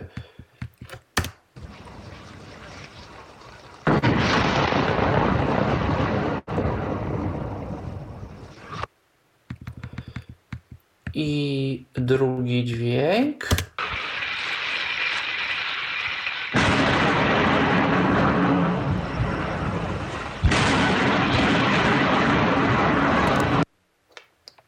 No i tak dalej. Oczywiście tych e, próbek jest e, więcej, ich jest natomiast 15, ale też nie będziemy tutaj wszystkich pokazywać. No i to no, wiem, wiadomo, że na razie to jest, e, na razie to są początki. E, Obrazami to się zajmują wielkie, poważne instytucje i ogromne pieniądze są w to wkładane. No, dźwiękiem jeszcze nie, ale na wszystko przyjdzie czas. I jesteśmy z dźwiękami, no tak naprawdę tam, gdzie z obrazami byliśmy e, kilka lat temu, więc kto wie, czy za kilka lat e, coś takiego się nie rozpowszechni. A z racji, że po pierwsze mamy niewidomych pracujących w branży, po drugie mamy niewidomych tworzących gry audio, tworzących gry audio y, którym takie rzeczy by się przydały i który, którzy nie zawsze mają na tyle duży budżet, żeby pozwolić sobie na y, no, stworzenie tego gdzieś tam od podstaw dokładnie tak, jakby chcieli, y, no to jest to myślę dość ciekawa opcja. Oczywiście, że tak. To jest y, bardzo interesujące. Pozostaje mieć nadzieję, że będzie się to rozwijało, no bo na razie te dźwięki no, brzmią jak brzmią i, i jeżeli mielibyśmy to na przykład wykorzystać w grach, to mam wrażenie, że tak trochę byśmy się cofnęli o te 20 lat w produkcji gier audio. No ale czemu nie? Za ileś tam czasu podejrzewam, że te dźwięki będą brzmiały zdecydowanie lepiej i będzie to wszystko ciekawiej funkcjonowało, brzmiało. No, chociaż podejrzewam, że twórcy tego narzędzia też prędzej czy później będą chcieli, jeżeli będzie to dobrze działało, je odpowiednio zmonetyzować. Zresztą tak samo jak w przypadku Dale tu. A teraz informacja, którą przygotował Tomek. Tomka, co prawda, dziś z nami nie ma, ale notatkę zostawił. Otóż y, firma y, Shopify, która zajmuje się taką platformą do handlu elektronicznego, i firma Identify wpadły na dosyć ciekawy pomysł, mianowicie chcą wprowadzić kolejnego bota sprzedażowego, za pomocą którego będzie mógł się klient porozumieć e, ze sprzedawcą. Mianowicie ten bot będzie działał na zasadzie SMS-ów. I na zasadzie SMS-ów będzie można e, przeprowadzać cały proces zakupowy, począwszy od tego, że dowiemy się odnośnie jakichś produktów, które dany sklep wykorzystujący to rozwiązanie będzie miał w swojej ofercie, po finalizację transakcji. No cóż, e, ciekawa opcja. W Polsce podejrzewam, że jeszcze długo tego e, nie zobaczymy. Shopify chyba u nas w ogóle nie jest jakoś specjalnie e, popularne. U nas to bardziej Shopify e, to, to ostatnio, ale to, to jest zupełnie co innego. Natomiast ja mam takie w ogóle wrażenie, że te wszystkie boty, nie wiem jak waszym zdaniem, y, ty Mikołaju obserwujesz, y, mam wrażenie, trochę też y, bardziej ten zachodni rynek, czy z twoich obserwacji, bo przecież Facebook wprowadził boty i miało być też tak, że przez tego Facebooka, przez Messengera będzie można różne projekty, produkty kupować, będzie można sobie zamawiać. Czy ty się spotykasz z tym, że ludzie z tego jakoś korzystają, nie, tam gdzie to nie. działa? Nie, w ogóle praktycznie. No Facebook, Facebook w ogóle poza Polską to już jest troszkę relikt przeszłości y, i mało kto z niego korzysta. My jesteśmy krajem, gdzie jednak on się wbrew pozorom jeszcze dobrze trzyma. Y, jeżeli już, jeżeli z czegoś się faktycznie korzysta, y, to to są asystenty głosowe. I to tak, bo no, to faktycznie w tych krajach zachodnich Amazon y, dobrze się ma i tam tym takim, tym sklepem, jak, jak się myśli, tak jak u nas w Polsce, jak się myśli kupowanie w internecie, to się myśli Allegro, tam jak się myśli kupowanie w internecie, to się myśli Amazon. I wiadomo, że są też inne sklepy i poza Amazonem też jakby da się kupować, ale większość ludzi nawet rozpoczyna swoje wyszukiwanie po prostu nawet na, na Amazonie i, i, i tam, tam tak to się po prostu robi. Yy, I, I faktycznie takie asystenty typu no, głównie Alexa amazonowska, yy, to to się sprawdza i to ludzie faktycznie wykorzystują, że kup mi to. I to, i to jest faktycznie, faktycznie kupowane.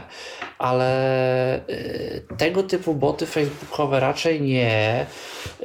Doszły do mnie kiedyś takie informacje, jakoby w Chinach to było jakkolwiek używane. Nie wiem, jak z tym jest faktycznie. No, co się ewentualnie wykorzystuje czasami, no to są takie na, na stronach internetowych takie widgety, gdzie można sobie poczatować albo z botem, albo potem na przykład z człowiekiem. Więc, więc ewentualnie to. No u nas, y, jeżeli ktoś tworzy bota y, messengerowego, co prawda nie spotkałem się z tym, żeby można było za pomocą tego bota płacić, bo chyba tej y, opcji nie mamy dostępnej. Co prawda na Facebooku możemy dokonywać płatności, ale chyba nie przez Messengera, tylko możemy tam na przykład jakieś zrzutki wpłacać przy użyciu Facebooka, jeżeli podepniemy jakieś instrumenty płatnicze do naszego konta.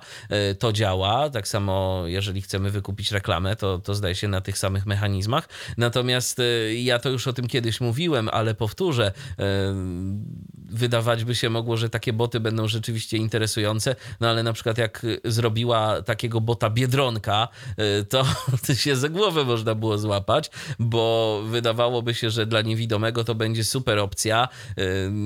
Kiedy chciałem skorzystać z tego bota, proszę go o jakąś tam najnowszą ofertę Biedronki, bot mi w ofercie zwrotnej wysyła po prostu zrzuty ekranu, czy tam jakieś obrazki z biedronkowej gazetki, y, które są grafikami. Nie jest to tekst, tylko to była grafika, więc y, nawet i takiego bota można y, popsuć i zrobić go niezgodnie z wszelkimi prawidłami dostępności. Po prostu komuś chyba tak było najłatwiej to zrealizować. No cóż, przykra sprawa, zgłosiłem temat i nie dostałem do dziś żadnej odpowiedzi. Powiem szczerze, jakoś nawet mi ochota przeszła na testowanie. Nie wiem, jak to tam się dalej rozwinęło i czy w ogóle w jakikolwiek e, sposób. No ale być może przez SMS-a e, to ta komunikacja byłaby od początku do końca tekstowa. Zobaczymy pewnie w Kanadzie, e, bo stamtąd jest mm, Shopify, a albo w Stanach Zjednoczonych. To jakoś najszybciej zobaczymy efekty tych działań. No i teraz jeszcze jedna ciekawostka, jeszcze jedna informacja, e, mianowicie narzędzie, które nazywa się Stemroller. Cóż to takiego jest, Pawle? E, jest to, no właśnie, my mówiliśmy już nieraz pewnie w tym przeglądzie o czymś takim jak Demux, czyli algorytm, który potrafi e, rozbierać piosenki na części pierwsze, czyli wyodrębnić nam wokale, wyodrębnić nam ścieżkę instrumentalną, perkusję, bas i tam inne rzeczy. E, no tylko zazwyczaj to było narzędzie, które wymagało albo znajomości wiersza poleceń i komend, e, albo jakichś aplikacji, które wymagały używania OCR-a i tak dalej. No było, trzeba było naprawdę być zdeterminowanym i chcieć się poznać, e, żeby z Demuxem się zaprzyjaźnić. Natomiast StemRoller jest aplikacją, która jest aplikacją elektronową, można ją pobrać ze stemroller.com. Mm, współpracuję z YouTube'em i na ten moment działa tak, że otwieramy aplikację, pokazuje się nam taki widok jakby właśnie w Chromium strony internetowej. W polu wyszukiwania wpisujemy czego szukamy. Wyszukiwane są różne rzeczy z YouTube'a. Naciskamy split pod konkretnym wynikiem i w tym momencie się zaczyna zabawa. To trochę trwa. E, nie mierzyłem temu czasu. Natomiast e, wiem, że zostaje wyodrębniony Wyodrębnione zostały właśnie wokale, instrumentacja, perkusja i tak dalej. E, testowałem na jednym utworze. No nie obyło się bez artefaktów.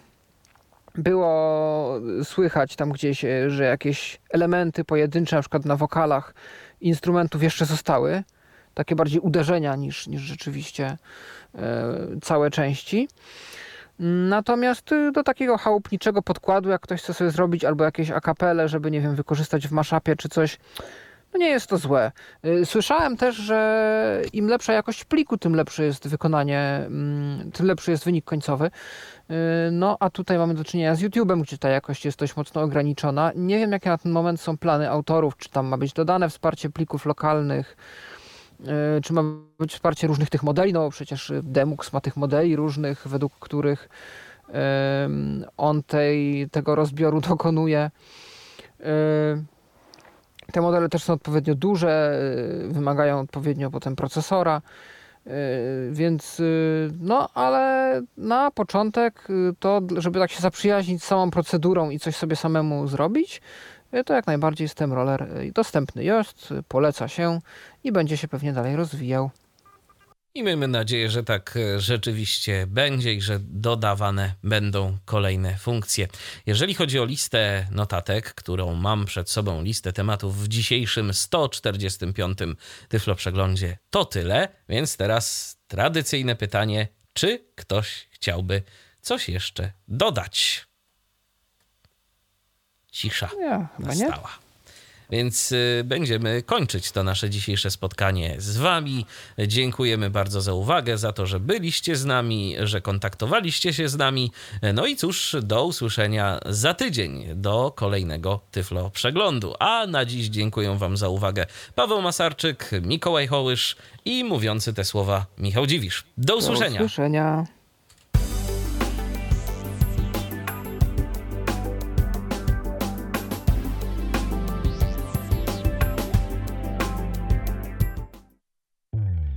Był to Tyflo Podcast. Pierwszy polski podcast dla niewidomych i słabowidzących. Program współfinansowany ze środków Państwowego Funduszu Rehabilitacji Osób Niepełnosprawnych.